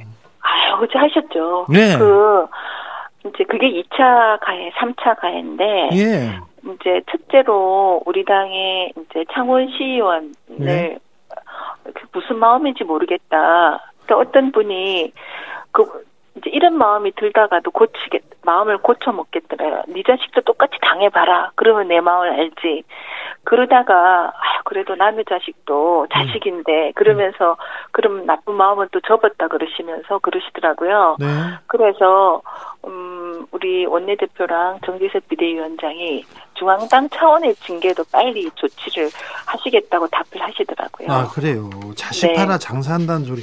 그런 게 어디 있습니까? 자식하고 네. 돈하고 바꾸는 사람, 그런 부모가 어디 있습니까? 없죠. 없죠. 저도 자식 키우는 사람인데 어떻게 예. 그런 막말을 하는지 도대체 그 멘탈이 이해가 안 돼요. 어, 그런데 왜 징계도 안 하고 그대로 두는지 그것도. 이해가 안 돼요. 징계합니다. 좀 기다려 보세요. 예. 네. 자, 네. 일정이 좀 지체됐어요. 지금 시간도 많이 남지 않았는데, 음, 네. 현장 조사 바로 시작했습니다. 아, 이제, 근데, 이제 앞으로 어디 어디 방문하고 무엇을 특별히 먼저 챙기게 됩니까? 네, 제가 오늘 분향소에 먼저 갔었는데 네. 부- 분향소에 시집을 챙겨놓은 어머니 계- 계시더라고요. 예. 그래서 그걸 보면서 너무너무 젊은 꽃다운 아이들이어서 정말 어른으로서 정말 미안하고 죄송하고 그랬고요. 예. 사고 현장에도 갔었는데 제가 깔릴 뻔했어요. 거기가 너무 좁아가지고 3m고 7m니까요. 네. 그래서 아 이런 일은 참 예견된 일일 수도 있는데 뭐 그런 생각을 했고요. 그다음에 이제 오늘은 아까 말씀드린 것처럼 서울청 또 서울시청을 다녀오고 또 다음에는 그 저기 용산구청이랑 네. 또 행안부를 갈 예정입니다. 알겠습니다. 그런데 네. 이 특수본의 수사가 용산 경찰서, 용산 구청, 용산에만 머물러 있는 것 같습니다. 그래서 이번에 국정조사 때는 행안부, 경찰청, 어, 본청 이런 데도 조금 더 면밀하게 들여다봐야 될 텐데 이상민 장관은 어, 증인으로 나오는 겁니까? 네 네 나오실 것 같습니다. 알겠습니다. 윤희근 경찰청장도 나오시고요. 네 나오십니다. 네. 저 국무총리도 나옵니까? 국무총리는 대상이 아닙니다. 대상이 아닙니까? 네. 자, 아니, 음, 이, 무, 이 문제에 대해서는, 이 한덕수 총리 문제에 대해서는 여당과 여당이 계속 협의하거나 계속 토론하겠죠, 뭐. 이제 여야가 합의 사항에는 없는 거고요. 아, 나 그렇습니까? 네, 네. 한덕수 총리가 시민분향소 방문했다가 30초 만에 이렇게 발길을 돌리고 갔는데 이 부분 어떻게 보셨습니까? 전 너무 아쉽습니다. 그 유가족들께서 그냥 선뜻 받아주셨으면 좋겠지만 유가족 마음에 꼭 그러겠습니까? 네. 이제 누구라도 때리고 싶죠. 그러면은 조금 더 마음을 어루만지고 달래시고 그러시면 됐는데 이제 총리님께서는 다음에 오라 그러시니까 그 마음을 존중하셨던 것 같은데 그냥 더 같이 손잡고 같이 눈물 흘리고 그러셨으면 얼마나 좋았을까 하는 아쉬움이 솔직히 있습니다. 네. 아, 아무튼 뭐 총리가 총리가 거의 이 참사 대응을 진두지휘한 사람이기 때문에 더 네. 바라는 것도 많고 유가족도 할 얘기도 더 많을 텐데 총리께서 조금 네. 유가족들 가슴에 못 박는 말도 좀 하시고 그 다음에 네. 이렇게 또 30초 만에 가니까 좀 서운하다 그런 분들 많습니다. 마- 저도 공감합니다. 네. 민주당에서 오늘 보니까 총리님께서 유가족 근데 총리님은 유가족이 가라 하니까 오셨는데 네. 언제든지 유가족을 뵙고 대화도 나누고 오해도 풀고 사과할 거 있으면 사과하고 그러시겠다고 제가 들었습니다. 알겠습니다. 네. 아, 자, 국 정조사에 저 증인으로 오세훈 서울시장도 오, 오- 오 십니까? 당연히 오셔야겠죠. 오세훈 서울시장 와야죠. 네. 한덕수 총리는 민주당에서는 한덕수 총리 부르자 이렇게 증인으로 나와야 된다 주장하고 있고요. 그 일부인 것 같습니다. 가- 민주당 간사님은 그 얘기 안 하시거든요. 아직이요? 네, 네. 예. 자, 그런데요. 시간이 많이 지났잖아요. 벌써 절반가량 네, 네. 지났는데 조사 네. 기간 연장 필요하다는 목소리 계속 나오고 있는데 어떻게 생각하세요? 저는 일단 이제 이제 우물에서 밥 주려고 이제 물을 길었잖아요. 네. 그러면 밥을 일단 맛있게 하고 그 다음에 이제 맛있게라는 것은 유가족 분이 원하시는 대로 또 국민들이 바라시는 대로 조사를 진정성 있게 하고 그 다음에 부족한 게 있다. 그러면 그때 논의해야 된다고 생각합니다. 그렇습니까? 네. 네. 그때는 논의할 그 여지가 있습니까? 어, 지금은 우리 당 입장은 일단 하고 보자 하는데 저 예. 개인적으로는 좀 열려 있지 않을까 예. 생각합니다. 네. 부족하면 그렇죠. 진상 규명을 위해서 노력하다가 부족하면 논의해 보겠다. 예, 열려 있다. 예. 네. 알겠습니다. 음, 뭐 신현영 의원 국조 특위 의원직을 내려놓았습니다. 닥터카 탑승해서 현장을 도착했다 이런 아, 의혹이 있어서요. 이 문제는 어떻게 보셨어요? 안타깝게 생각합니다. 신현영 의원이 조금 어 의욕이 좀 과하셨지 않나 이런 생각이 들고 거기 이제 참 디메트 차가 급한데 예. 이제 그분이 의사 출신이시니까 네. 골 골든타임 4분의 중요성을 아시는데 네. 왜 그러셨을까? 아, 너무 마음이 급하셨나 이런 아쉬움이 있고요. 그다음에 그 왜 거기다 가족을 태워가지고 가서 또 지금 보도나 이렇게 보면 15분 있다가 다시 가셨다는데 뭐 기왕 가셨으면 조금 더 계셔 계셔서 구조 활동을 하셨으면 더 좋았지 않나 네. 이런 아쉬움이 있고 또 당 우리 당 일부에서는 응급의료법 위반인지 아닌지를 좀 봐야 되겠다 이런 말씀하시는 분도 계십니다. 네. 근데 응급 현장에 이렇게 출동하는 구급차 거기에 의사가 간다면 더 효과적이고 더 어, 긴급할 때 또 응급 처치를 할 수도 있을 텐데 전문성 있는 사람이 간 건데 너무한다 고발까지 하는 건 너무한다 정치 공세다 이런 얘기도 있어요. 아니 뭐 당연히 그 저도 뭐 그런 말씀을 드렸는데 네. 지금 좋은 뜻으로 가셨다 하더라도 보통 응급의학과에서 의사 선생님하고 다 하시거든요. 근데 거기 추가로 가셨는지 그좀 자료를 요구했으니까 자료를 더 들여다봐야 되겠는데 네. 어 본인이 굳이 그렇게 가셨어야 돼서 이렇게 어 국정조사에서 본인이 생각과 달리 이렇게 본인도 사퇴를 하셨잖아요. 네. 그래서 우리 전부 다가 그 저도 포함해서 이게 좀 옷깃을 여미면서 정말 어, 유족 중심의 국정조사를 해야 되겠다 이런 다 마음을 다지는 계기도 됩니다. 네, 알겠습니다. 아무튼 네. 어, 국정조사 어렵게 이렇게 출발했는데 어, 국민들이 정말, 네. 네, 유가족도 그렇고 국민들이 손 네. 꼽아서 국회가 나서달라 무엇이 문제였고 뭐가 잘못됐는지 그리고 우리 시스템 전반적으로 좀 살펴봐달라 이렇게 생각하고 있습니다. 너무 늦었는데 네, 조금 늦은 네. 만큼 열심히 해주십시오. 네, 제가 오늘 현장에 가보니까 네. 우리가 어제 유가족님 말씀 듣고 네. 합류를 안 했으면 어쩔 뻔했냐 이렇게 그런 생각도 드는 만큼 네. 더 열심히, 더 꼼꼼히, 그리고 꼭 챙겨야 될 부분 챙기면서 경쟁으로 흐르지 않도록 노력하겠습니다. 네, 네. 50일 넘게 정치권 뭐 했냐 이렇게 국민들이 따가운 시선으로 어, 바라보고 있고 또 늦은 만큼 열심히 해야 된다 응원하고 있으니까 좀잘좀 부탁드리겠습니다. 네, 제대로 네. 하도록 하겠습니다. 네.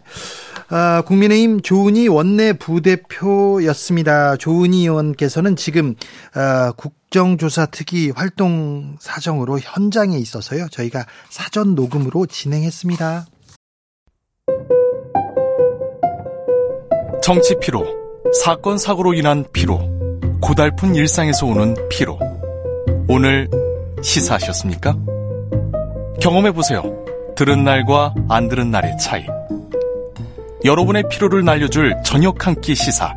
주진우 라이브.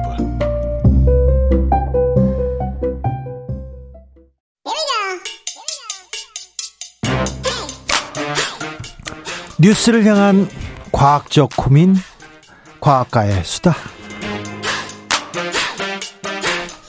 주진우 라이브가 임명한 과학 선생님입니다. 과학 communicator 이선호 엑소쌤 어서 오세요. 네, 반갑습니다. 과학 communicator 엑소 이선호라고 합니다.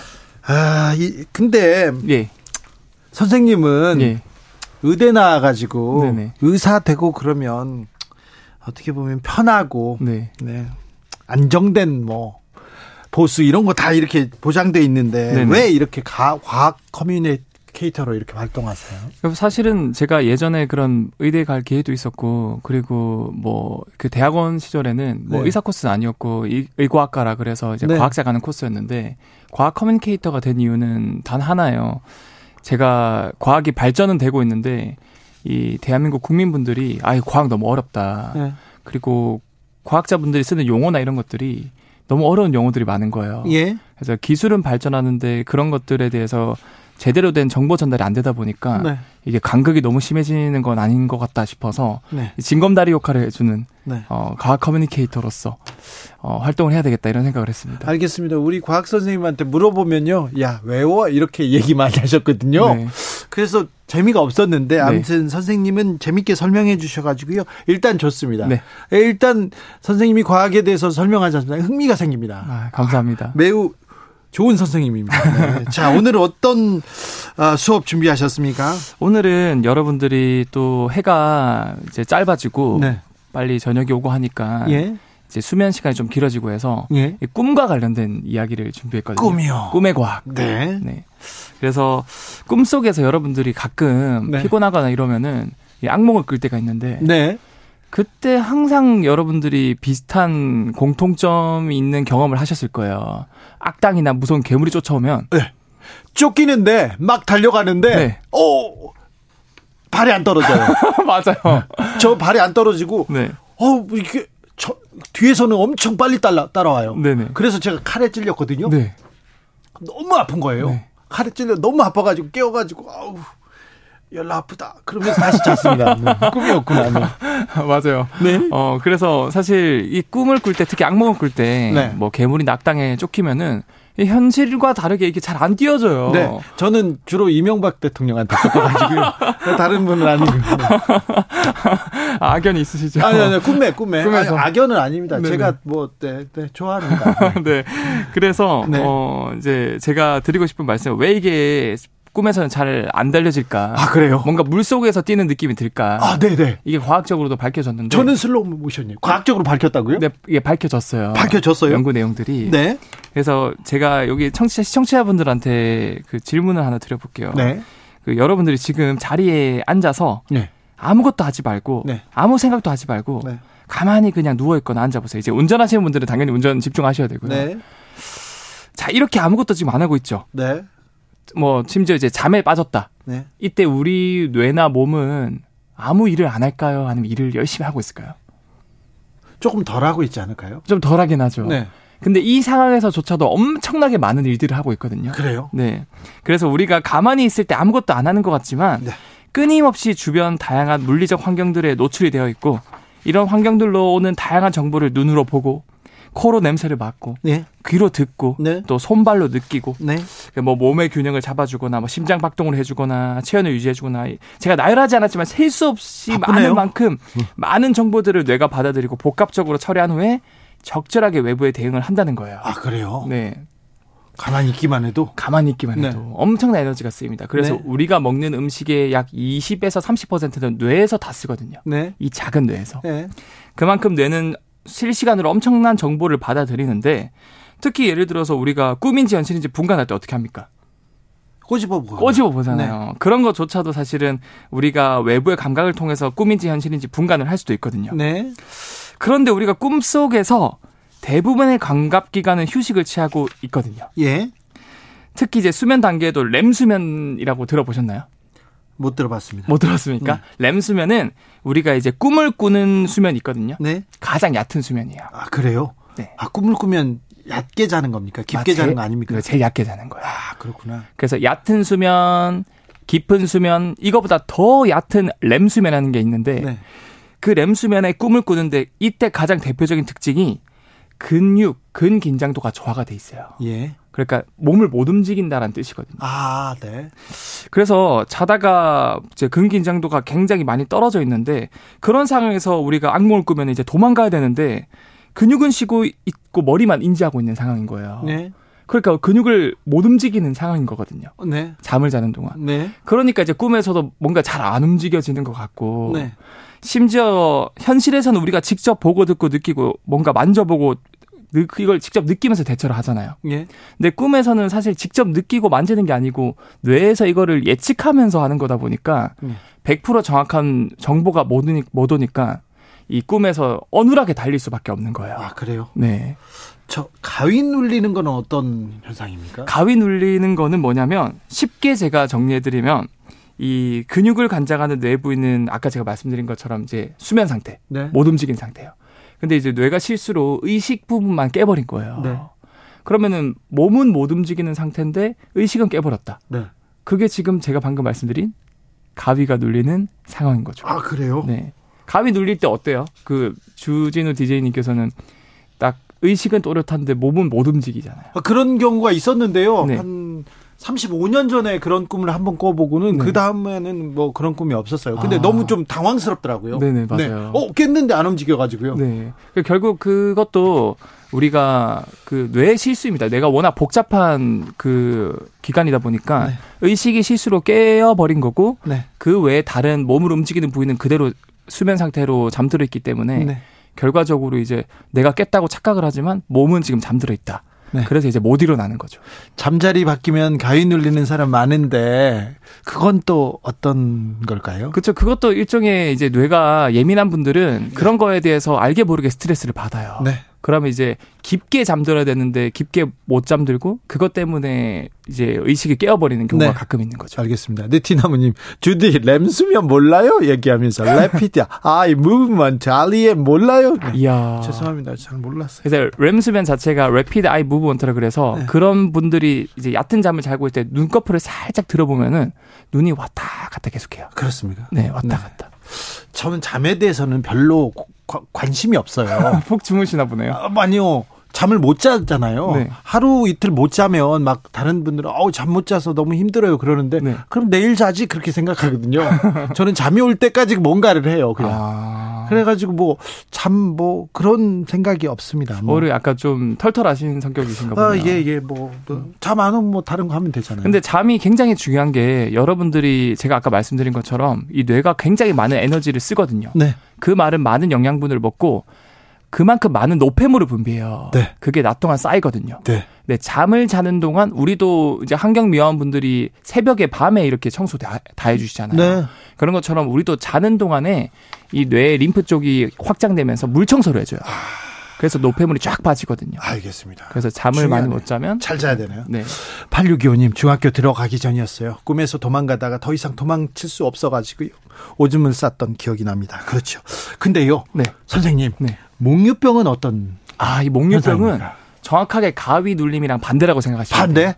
그래서 가위는 제가 말씀드린 것처럼 몸을 움직이는 부위는 그대로 잠들어 있는데 뇌가 이제 의식, 의식을 관장하는 부위가 깨버린 거잖아요. 네. 근데 목류병은 의식이 잠들어 있는데 이제 근육을 조절하는 움직이는 부위가 깨버린 거예요. 네.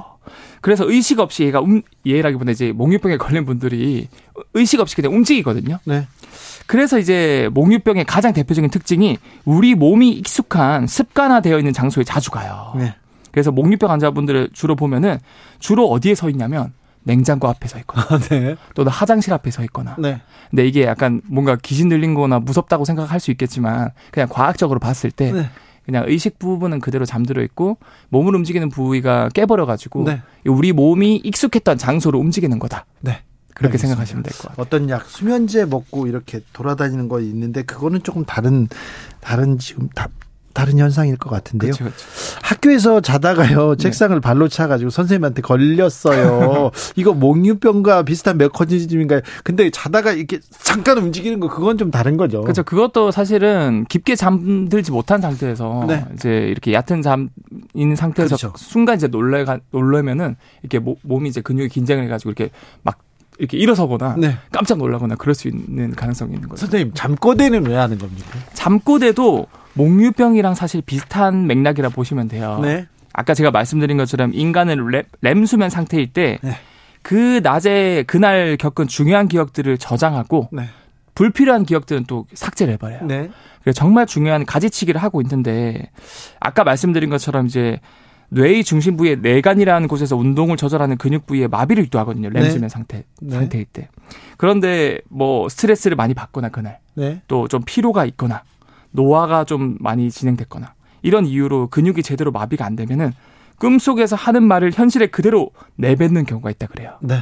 그게 바로 잠꼬대고 어, 생각보다 많은 분들 전 세계적으로 조사해 보니까 이 잠꼬대를 하는 분들이 전체 성인의 5% 정도가 잠꼬대를 한다라고 하더라고요. 어떤 친구는요 잠꼬대 하다가 얘기를 하면 제가 대답하면요 거기에다 또 대답하더라고요. 네. 근데 모르더라고요. 맞아, 기억 못 하죠. 네, 박성현님께서 근데요 아침에 깨면 밤새 꾼 꿈 기억이 없는 거는요 네. 깊이 잠들어서 그런 건가요 물어보던데 어떤 꿈은 생생히 남는데 어떤 꿈은 하나도 기억이 안 나요. 원래 대부분 여러분들이 꿈을 꾸는 과정 자체가 아까 말씀드린 것처럼 그, 그 전날 겪었던 기억들을 이제 정리하고 가지치기 하는 과정 속에서 꿈을 꾸는 건데 그게 대개는 결국에는 필요 없는 정보들이기 때문에 뇌에서 빨리 잊으려고 그래요. 네. 그래서 대개는 꿈을 꿨을 때 대부분 다 까먹는데 네. 우리가 꿈을 꾸는 단계, 렘수면 단계에서 깨버리면 그 꿈을 잘 기억할 수 있지만 네. 그 얕은 잠에서 다시 깊은 잠으로 넘어가는 패턴이 사이클이 돌거든요. 네. 근데 깊은 잠으로 넘어가 버리면은 그 렘수면 상태에서 꿨던 꿈들은 쉽게 까먹는다라고 네. 생각하시면 될 것 같아요. 어떤 사람은요 밤마다 이렇게 좀 로맨틱한 꿈을 꿔요. 맨날 네. 꿈을 꾸면 네. 제 얘기는 아닙니다. 네. 제 친구 얘기인데 밤마다 그런 꿈을 꾸는 사람은 어, 그 밥, 그날, 그날 그런 일이 있었던 것도 아닌데. 그렇죠, 그렇죠. 그리고 그건 어떻게 된 거예요? 그 결국은 인간의 이제 기본적 욕구들이 있지 않습니까? 제 얘기 아니라니까요. 선생님. 근데 왜 얼굴이 빨개지시고 어, 그래서요? 아닙니까? 네. 그러니까 그런 욕구가 충족이 안 됐을 때 그게 꿈에 반영된다라는 분들도 있고 예전에 뭐 심리학자 프로이트 융에서도 그런 꿈이 자신의 뭐 이상이나 그런 가치관이 반영된다라는 얘기도 있기 때문에 네. 사실 아직 뇌과학적으로 꿈이 어, 어, 정확히 어떤 메커니즘에 의해 꾸는지 이런 것도 100% 밝혀질 건 아니에요. 알겠습니다. 어느 정도 욕망을 반영한다 라고 생각하시면 알겠습니다. 범선이님께서 저는요, 왜 꿈에서도 일을 할까요? 저는 꿈에서 막 쫓습니다. 누군가를 막 쫓는데요. 요즘은 막 계속 쫓깁니다. 아, 많은 스트레스를 받고 계시나 보네요. 엑소쌤 이선호 선생님이었습니다. 감사합니다. 네, 감사합니다. 교통정보센터 다녀올까요? 오수미 씨.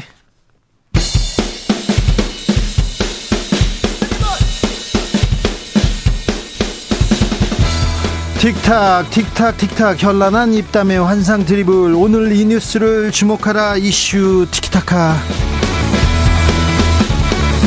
머리끝부터 발끝까지 핫이슈 더 뜨겁게 이야기 나눠봅니다 최진봉 성공회대 교수 네, 안녕하세요. 최진봉입니다. 김종혁 국민의힘 비대위원 오셨습니다 어서 오세요 안녕하십니까. 김종혁입니다. 아 바쁘시죠 주말에 예, 뭐 오늘 연말에. 저, 예, 아침에 뭐 비대위원들 전부 다 구룡마을 가서 연탄 봉사해서 아 봉사하셨어요? 예, 오늘 지금 허리가 뻐근하면 내일 아침 어떻게 될지 모르겠습니다. 그래요? 아, 정치인이 되면 연말에 이렇게 바빠집니까? 그런 것 같더라고요. 네. 저도 이제 처음 해보는 거니까 네. 정치인은 굉장히 부지런해야지 하는 거구나 네. 이런 것들을 절감하게 됩니다. 기자 때도 부지런했는데 기자 때는 관심사, 음.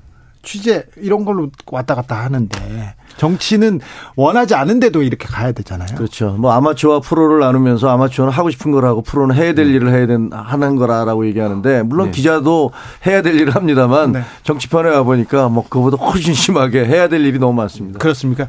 최진봉 교수님은 방학했으니까 아, 더 많이 방송에 나오시겠네요. 무슨 말씀이세요? 아닙니다. 아니에요? 네. 아니 방송에 많이 나오시죠. 방송이 다, 다 잘려가지고. 네. 그 얘기는 하지 마요. 잘랐어요? 그 얘기는 하지 마. 우리 정권 바뀌니까 자연스럽게 정리가 되더라고요. 그 얘기는 하지 마세요. 가슴이 아프니까. 알겠습니다. 자, YTN 돌발 영상 내보낸 그 화면 그 이후에 대통령실의 반응 이거 어떻게 보셨습니까? 김종혁 위원님?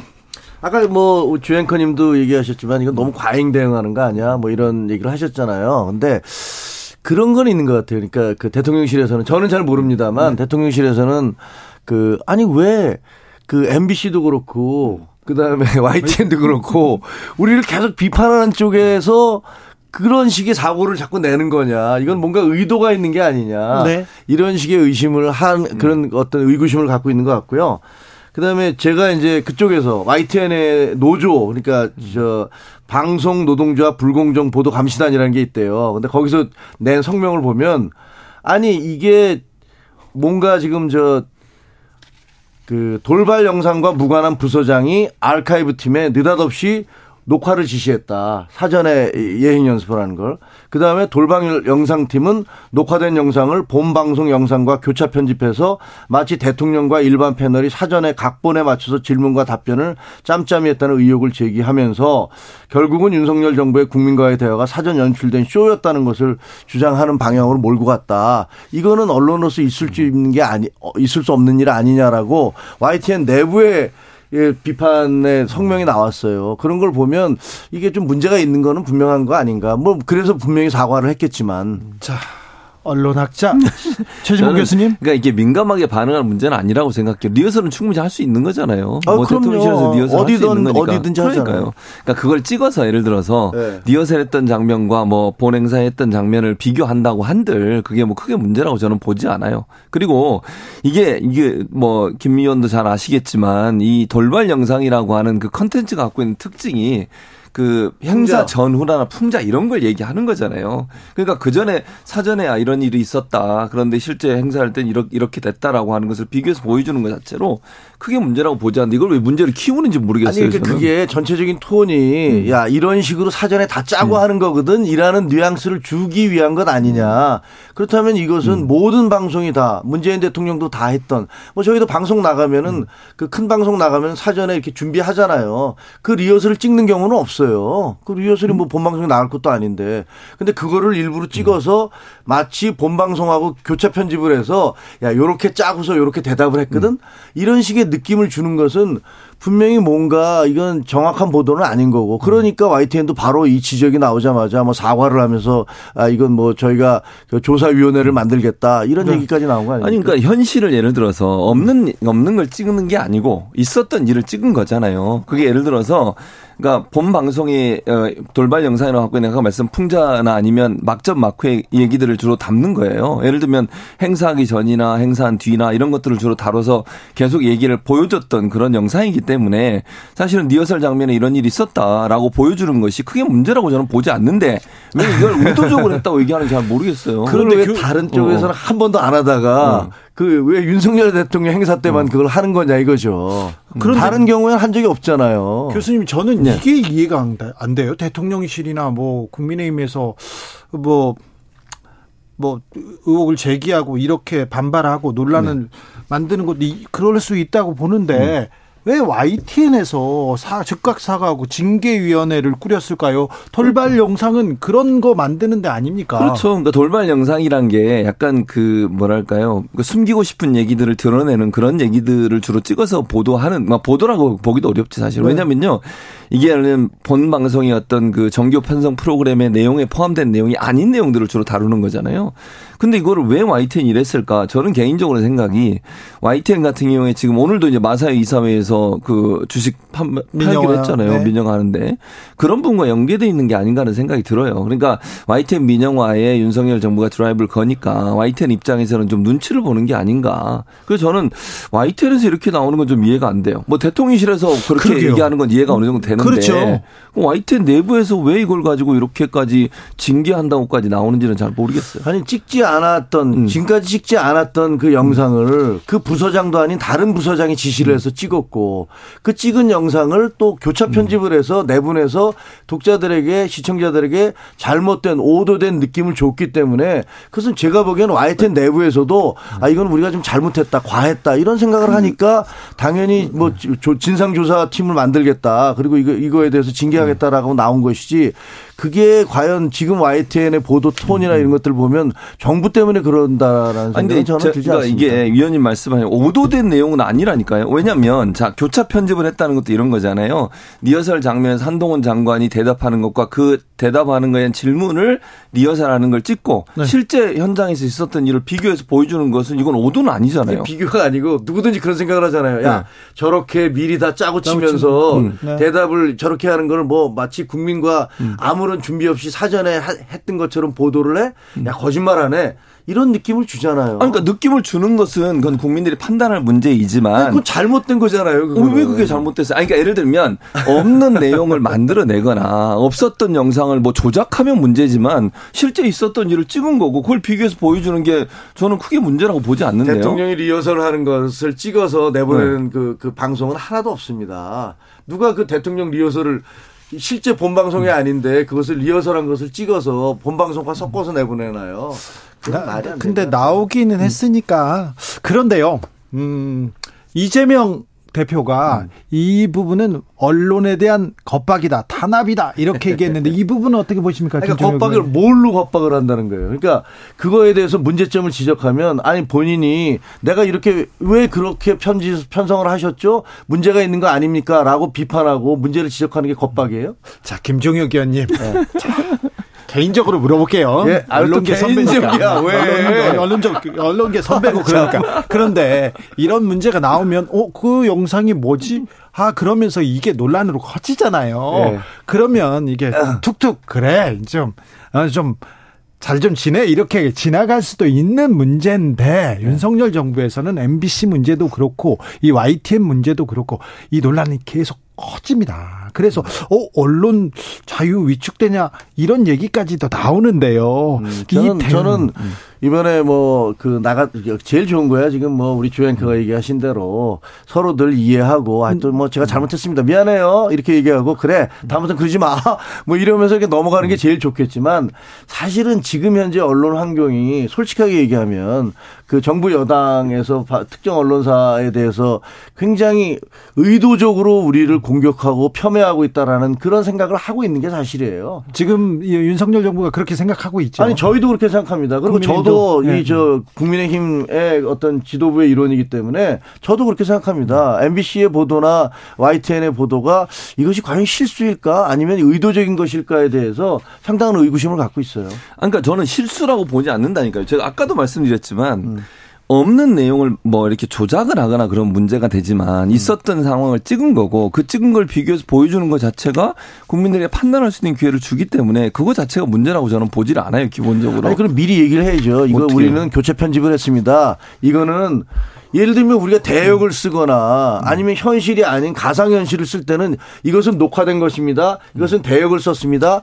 이렇게 보도 알려주고 얘기를 해야죠. 아니 그건 누가 봐도 리허설이라는 걸 알죠. 그러니까 리허설하는 장면과 현장에서 있었던 장면을 비교해서 보여주는 것은 찍은 걸 그대로 보여준 거잖아요. 그건 그거 자체가 보기엔 최 무슨 교수님 뭐 생각이 그렇고 일반 국민들은 그렇게 생각하지 않으실 것 같습니다. 자, 두 분한테 물어볼 게 네, 많습니다. 알겠습니다. 여기까지 하고요. 1장은 2장으로 갑니다. 알겠습니다. 감사원에서 문재인 정부의 어, 집값 고용, 음. 이 경제 지표의 핵심 지표들을 고의로 왜, 왜곡했다 이런 의혹 감사 시작했는데 아, 요거 어떻게 봐야 됩니까, 최주봉 교수님? 저는 일단 이건 통계 전문가들의 분석이 필요하다고 생각해요. 예. 그러니까 지금 감사원이 마치 이제 문제가 있는 것처럼 이렇게 얘기를 하는데 물론 이제 조사를 하고 있으니까 결과가 나오겠죠. 결과가 나오지는 않았습니다. 아직. 네, 아직 나오진 않은 상태에 나올 텐데 이제 지난번에 그 어, 소득 주도 성장 예. 이 문제 관련해서 표본이 이제 바뀌었다 이런 얘기를 했어요. 그러면서 이제 조작이라는 얘기를 하고 있는데 조사를 해보면 2017년, 2018년에 약간 차이가 있었어요. 근데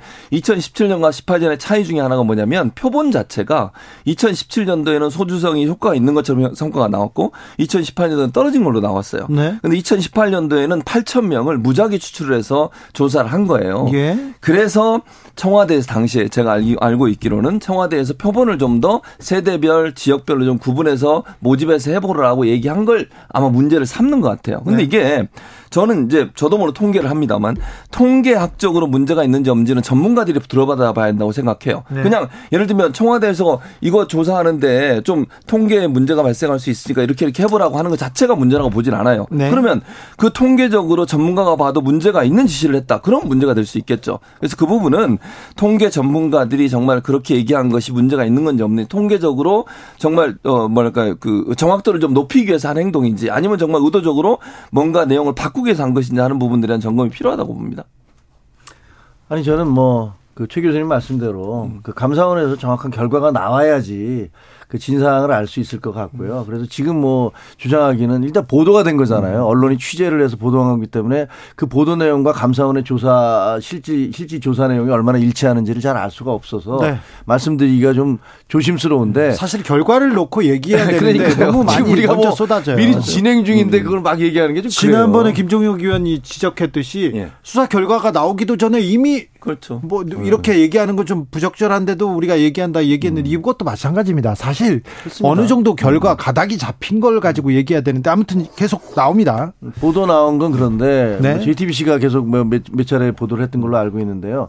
근데 저는 그런 생각은 들어요. 그때 당시에 집값이 정말 어마어마하게 올랐잖아요. 임대- 많이 올랐죠. 예, 그때 당시에 임대차 3법 그거 그거 도입하면은 정말로 그 주택 시장 난리 날 겁니다라고 얘기를 했는데도 그냥 도입을 했고 그 이후에 엄청나게 집값이 올랐는데 김현미 장관이 나와서 얼마나 올랐습니까? 그러니까 11% 올랐습니다라고 얘기해서 저도 그때 그걸 보면서 아니 저게 지금 무슨 소리야? 지금 이 주변에서 우리 사, 내 주변에 있는 사람들도 못 살겠다고 난리를 치고 현실과 있는데 괴리가 너무 많았어요. 예, 그래서 그걸 보면서 분명히 저거는 말이 안 된다. 저게 만약에 통계 저런 통계를 받았다면 저 장관은 잘못된 통계를 받은 것이고 그다음에 그 밑에 있는 사람은 거짓말하는 것일 것이다. 이렇게 생각을 했던 기억이 나요.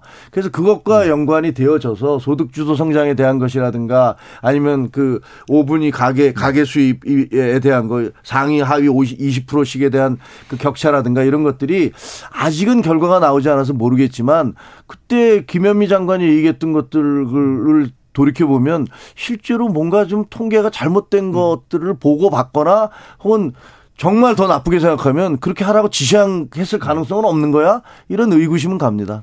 그러니까 저는 이렇게 생각해요. 지금 말씀하신 것처럼 기본적으로 결과는 나와봐야 되고 청와대에서 만약 의견을 제시했는데 그 의견 제시가 정말 의도적으로 조작을 하라고 했으면 그건 큰 문제죠. 그거는 큰 정말 문제죠. 그거는 문제가 된다고 저는 예. 보고요. 다만 통계적으로 이런 부분에 대해서 이거 정확도가 좀 떨어지는 분이 다른 방식으로 한번 조사를 해보라고 제안을 했는 것이 전문 통계 전문가들이 봤을 때도 타당한 주장이라고 하면 저는 그 자체는 문제라고 보지 않아요. 그래서 네. 저는 이 부분이 명확하게 밝혀져야 된다. 예. 어떤 내용이 갖고 그 내용이 전문 통계 전문가들이 봤을 때 합리적인 주장인지 아닌지 하는 부분이 점, 점검돼야 된다고 봅니다. 여러 조사가 있고 음. 그 거기에서 또 유리한 또 통계치가 있는데 그걸 또 뽑아서 썼다면 그 정도까지는 문제가 될수 있죠. 예. 아니, 그 정도는 음, 뭐 음. 그런데 예. 예를 들면 그거 있잖아요. 지금 보도된 거에 따르면 결과가 발표되지 않아서 모르겠는데 그렇게 틀린 통계치를 준 사람을 반대급부를 줘서 승진이라든가 다른 혜택을 줬다라는 얘기까지 나오고 있으니까 그게 뭐 보도된 내용이고 발표된 내용이 아니라서 장담할 수는 없습니다만 만약에 그게 사실이라면 그것은 뭐 요구에 의해서 거기에 맞춰서 그 통계 수치를 낸 게 아닌가 이렇게 의심할 수밖에 없죠. 최재선 최재성 전 청와대 정무수석은요 익숙한 패턴이다 조작물이다 이렇게 또 시작했다 이렇게 얘기하는데 이것도 결과가 나와봐야 됩니다. 지금 이것도 지켜봐야 됩니다. 김종혁 의원님, 네. 김어준 뉴스공장 어떻게 생각하십니까? 저는 사실은 잘 안 듣거든요. 네. 그래갖고 그리고 근데 그 민주당 의원들이 문재인 정부 시절에 거기 가서 성은을 입었다. 그 방송에 출연하는 것이 성은을 입었다라는 얘기를 한다고 응- 은호로 그런다 그래요. 아 그래요? 예. 왜 우리 저 주앵커 방송에 나오면 성은을 입는 거 아닌가? 좀 아, 그- 아 그럼요. 그럼요. 아유, 김어준 방송하고 저희 비교할 수가 없습니다. 아니 근데 어쨌든 그런 얘기들이 나오는데 사실은 저는 그 김어준 방송에 대- 김어준 씨의 방송에 대해서 그 굉장히 좀 유감이 있어요. 어떤? 틀린 보도를 해- 했으면 사과를 해야 되잖아요. 예를 들면 세월호에 관련해서 세월호가 고의 침몰설 예를 들면 무슨 잠수함 충돌설, 미군 훈련하다가 뭐 미군 잠수함이 아니 그런 의혹을 제기를 했으면 그게 사실이 아닌 것으로 밝혀졌으면 공개적인 사과를 하셔야 돼요. 그리고 박근혜 대통령이 K값 상수를 조작을 해서 뭔가 의심이 간다라고 얘기를 하셨. 고 그걸로서 뭐 영화도 만들고 세월호의 그날 바다라는 영화도 만들고 여러 가지 영화도 만드시고 그러셨는데 그럼 그게 사실이 아닌 것으로 드러났으면 사과를 하셔야 되는데 그 이후에 페라가 뭐 생태탕부터 시작해서 이번에도 또그 뭐야 이태원에서 일방 통행으로 지- 과거에는 다 일방 통행을 시켰는데 이번에 일방 통행을 안 시켜서 참사가 벌어졌다 이런 주장을 하셨잖아요. 그게 사실이 아니면 저 그렇게 큰 얘기를 했으면 공개적인 사과를 하셔야 된다고 생각해요. 어, 일단 세월호는 제가 잘 모르겠고요. 네. 지금 말씀하신 것 중에. 근데 일방통행 문제는 TBS에 그 영상이 있다고 제가 들었어요. 그러니까 그건 확인을 해보면 될 아니 근데 생각하고. 본인이 그랬어요. 내가 잘못 알았다. 잘못 알았는데 네. 그 경광봉을 가지고서 네. 그때 당시에 코로나 때문에 코로나가 이제 끝나 10시 이후에 가, 가는 사람을 못 가게 하면서 경광봉을 네. 흔든 것을 일방 통행으로 잘못 알았다는 건데 그 러면 사과를 네. 해야 되잖아요. 그러니까 일단 저는 이렇게 생각해요. 자, 이제 김어준 씨 문제에 대해서 김어준이라는 진행자가 있기 때문에 TBS의 예산을 다 깎아버리고 또는 TBS가 운영을 할 수 없을 정도로 만드는 거는 저는 큰 문제라고 생각해요. 예를 들면 김어준 씨에 대해서 예를 들어서 뭐 국민의힘이나 아니면 보수 진영에서 좀 불편함이 있고 아니면 공정하지 않다고 생각하면 그 문제에 대해서 논의를 하면 될 문제를 네. 왜 TBS 전체 방송국에 방송을 못 하도록 만드는 것까지 가는 거냐는 거죠. 그 부분은 저는 문제라고 생각해요. 거기에 TBS는요 교통 방송인데요. 지금 보면 지금 아침에 시사 프로를 하고 있으면서 320억이나 되는 국민 세금이 들어가고 있어요. 그런데 공정하지 않은 그런 방송을 하는 그, 그 그런 부분들에 대해서 왜 국민 세금이 들어가야 될까요? 그리고 국민 세금은 우파 좌파 가릴 것 없이 모두가 내잖아요. 그러면 방송은 공정해야 되고 더 더구나 공영 방송이라는 그런 이름이 있는데 거기서 세금을 내는 것들을 저는 반대합니다. 그러니까 공, 공정하게 하지 않는 게 아니고 제가 말씀드렸잖아요. 예를 들면 김어준이 진행하는 방송에도요 여야 의원들 다 나오고요 비, 비율도 똑같이 맞춰서 해요. 그러니까 김어준 씨가 발언한 내용이 뭐 예를 들면 방송 외에 다른 데서 발언한 내용도 지금 문제가 문제를 삼고 있는 거거든요. 그러니까 제 말은 그러면 김 어준 씨에 대해서 문제를 삼는 건 오케이. 그건 네. 뭐 얘기할 될수 있지만 방송국 전체 운영 자체에 문제를 일으킬 정도의 제재를 가하거나 이렇게 하는 게 저는 문제라고 말씀드리는 거예요. 알겠습니다. 네. 아, 국민의힘에서 룰을 바꿨어요. 바로 바꿨습니다. 당원 투표 100% 변경했습니다. 바로 도장 꽝꽝 찍었는데 당내 분위기가 어떻습니까? 예상보다 조용하다면서요? 아니, 그러니까 오늘 제가 이제 인천에서 당원 교육하려고 강연하러 갔다 왔는데 뭐 열화와 같은 그 당원들이 막 폭발적인 박수를 보내주더라고요. 자기들에게 본인들에게 투표권을 돌려줬다고. 늘 잘 바꿨다고요? 아, 잘 바꿨다고요. 그러니까 예를 들면 그 얘기 저희가 80만 명 당원이잖아요. 그럼 50만 명 정도 투표를 했다 치고 그러면 여론조사 한 2천 명 해서 그걸 7대 3으로 보, 그 한다면은 아니 도대체 그 책임당원 계속 돈 낸 사람 한 500명과 전화 한 통화 받은 사람의 표가 등가란 말이냐. 그러려면 차라리 나를 여론조사하는 쪽에 넣어달라라는 그 당원들의 그 목소리 같은 것들이 반영이 된 거고. 지금 현재 뭐 당내에서는 계속적으로 이거는 문제가 있어라는 것들에 대한 컨센서스가 있기 때문에 그래서 오히려 환영하는 분위기죠. 생각보다 조용히 빨리 끝났어요. 좀, 좀, 네. 아니, 죄송합니다. 무슨 뭐 굉장히 시끄럽기를 바라신 것 같아요. 아니요, 아니요. 지금. 잘 끝났다고요. 김정현 의원님, 최진봉 교수님, 오늘 감사합니다. 감사합니다. 저는 내일 돌아오겠습니다. 고맙습니다.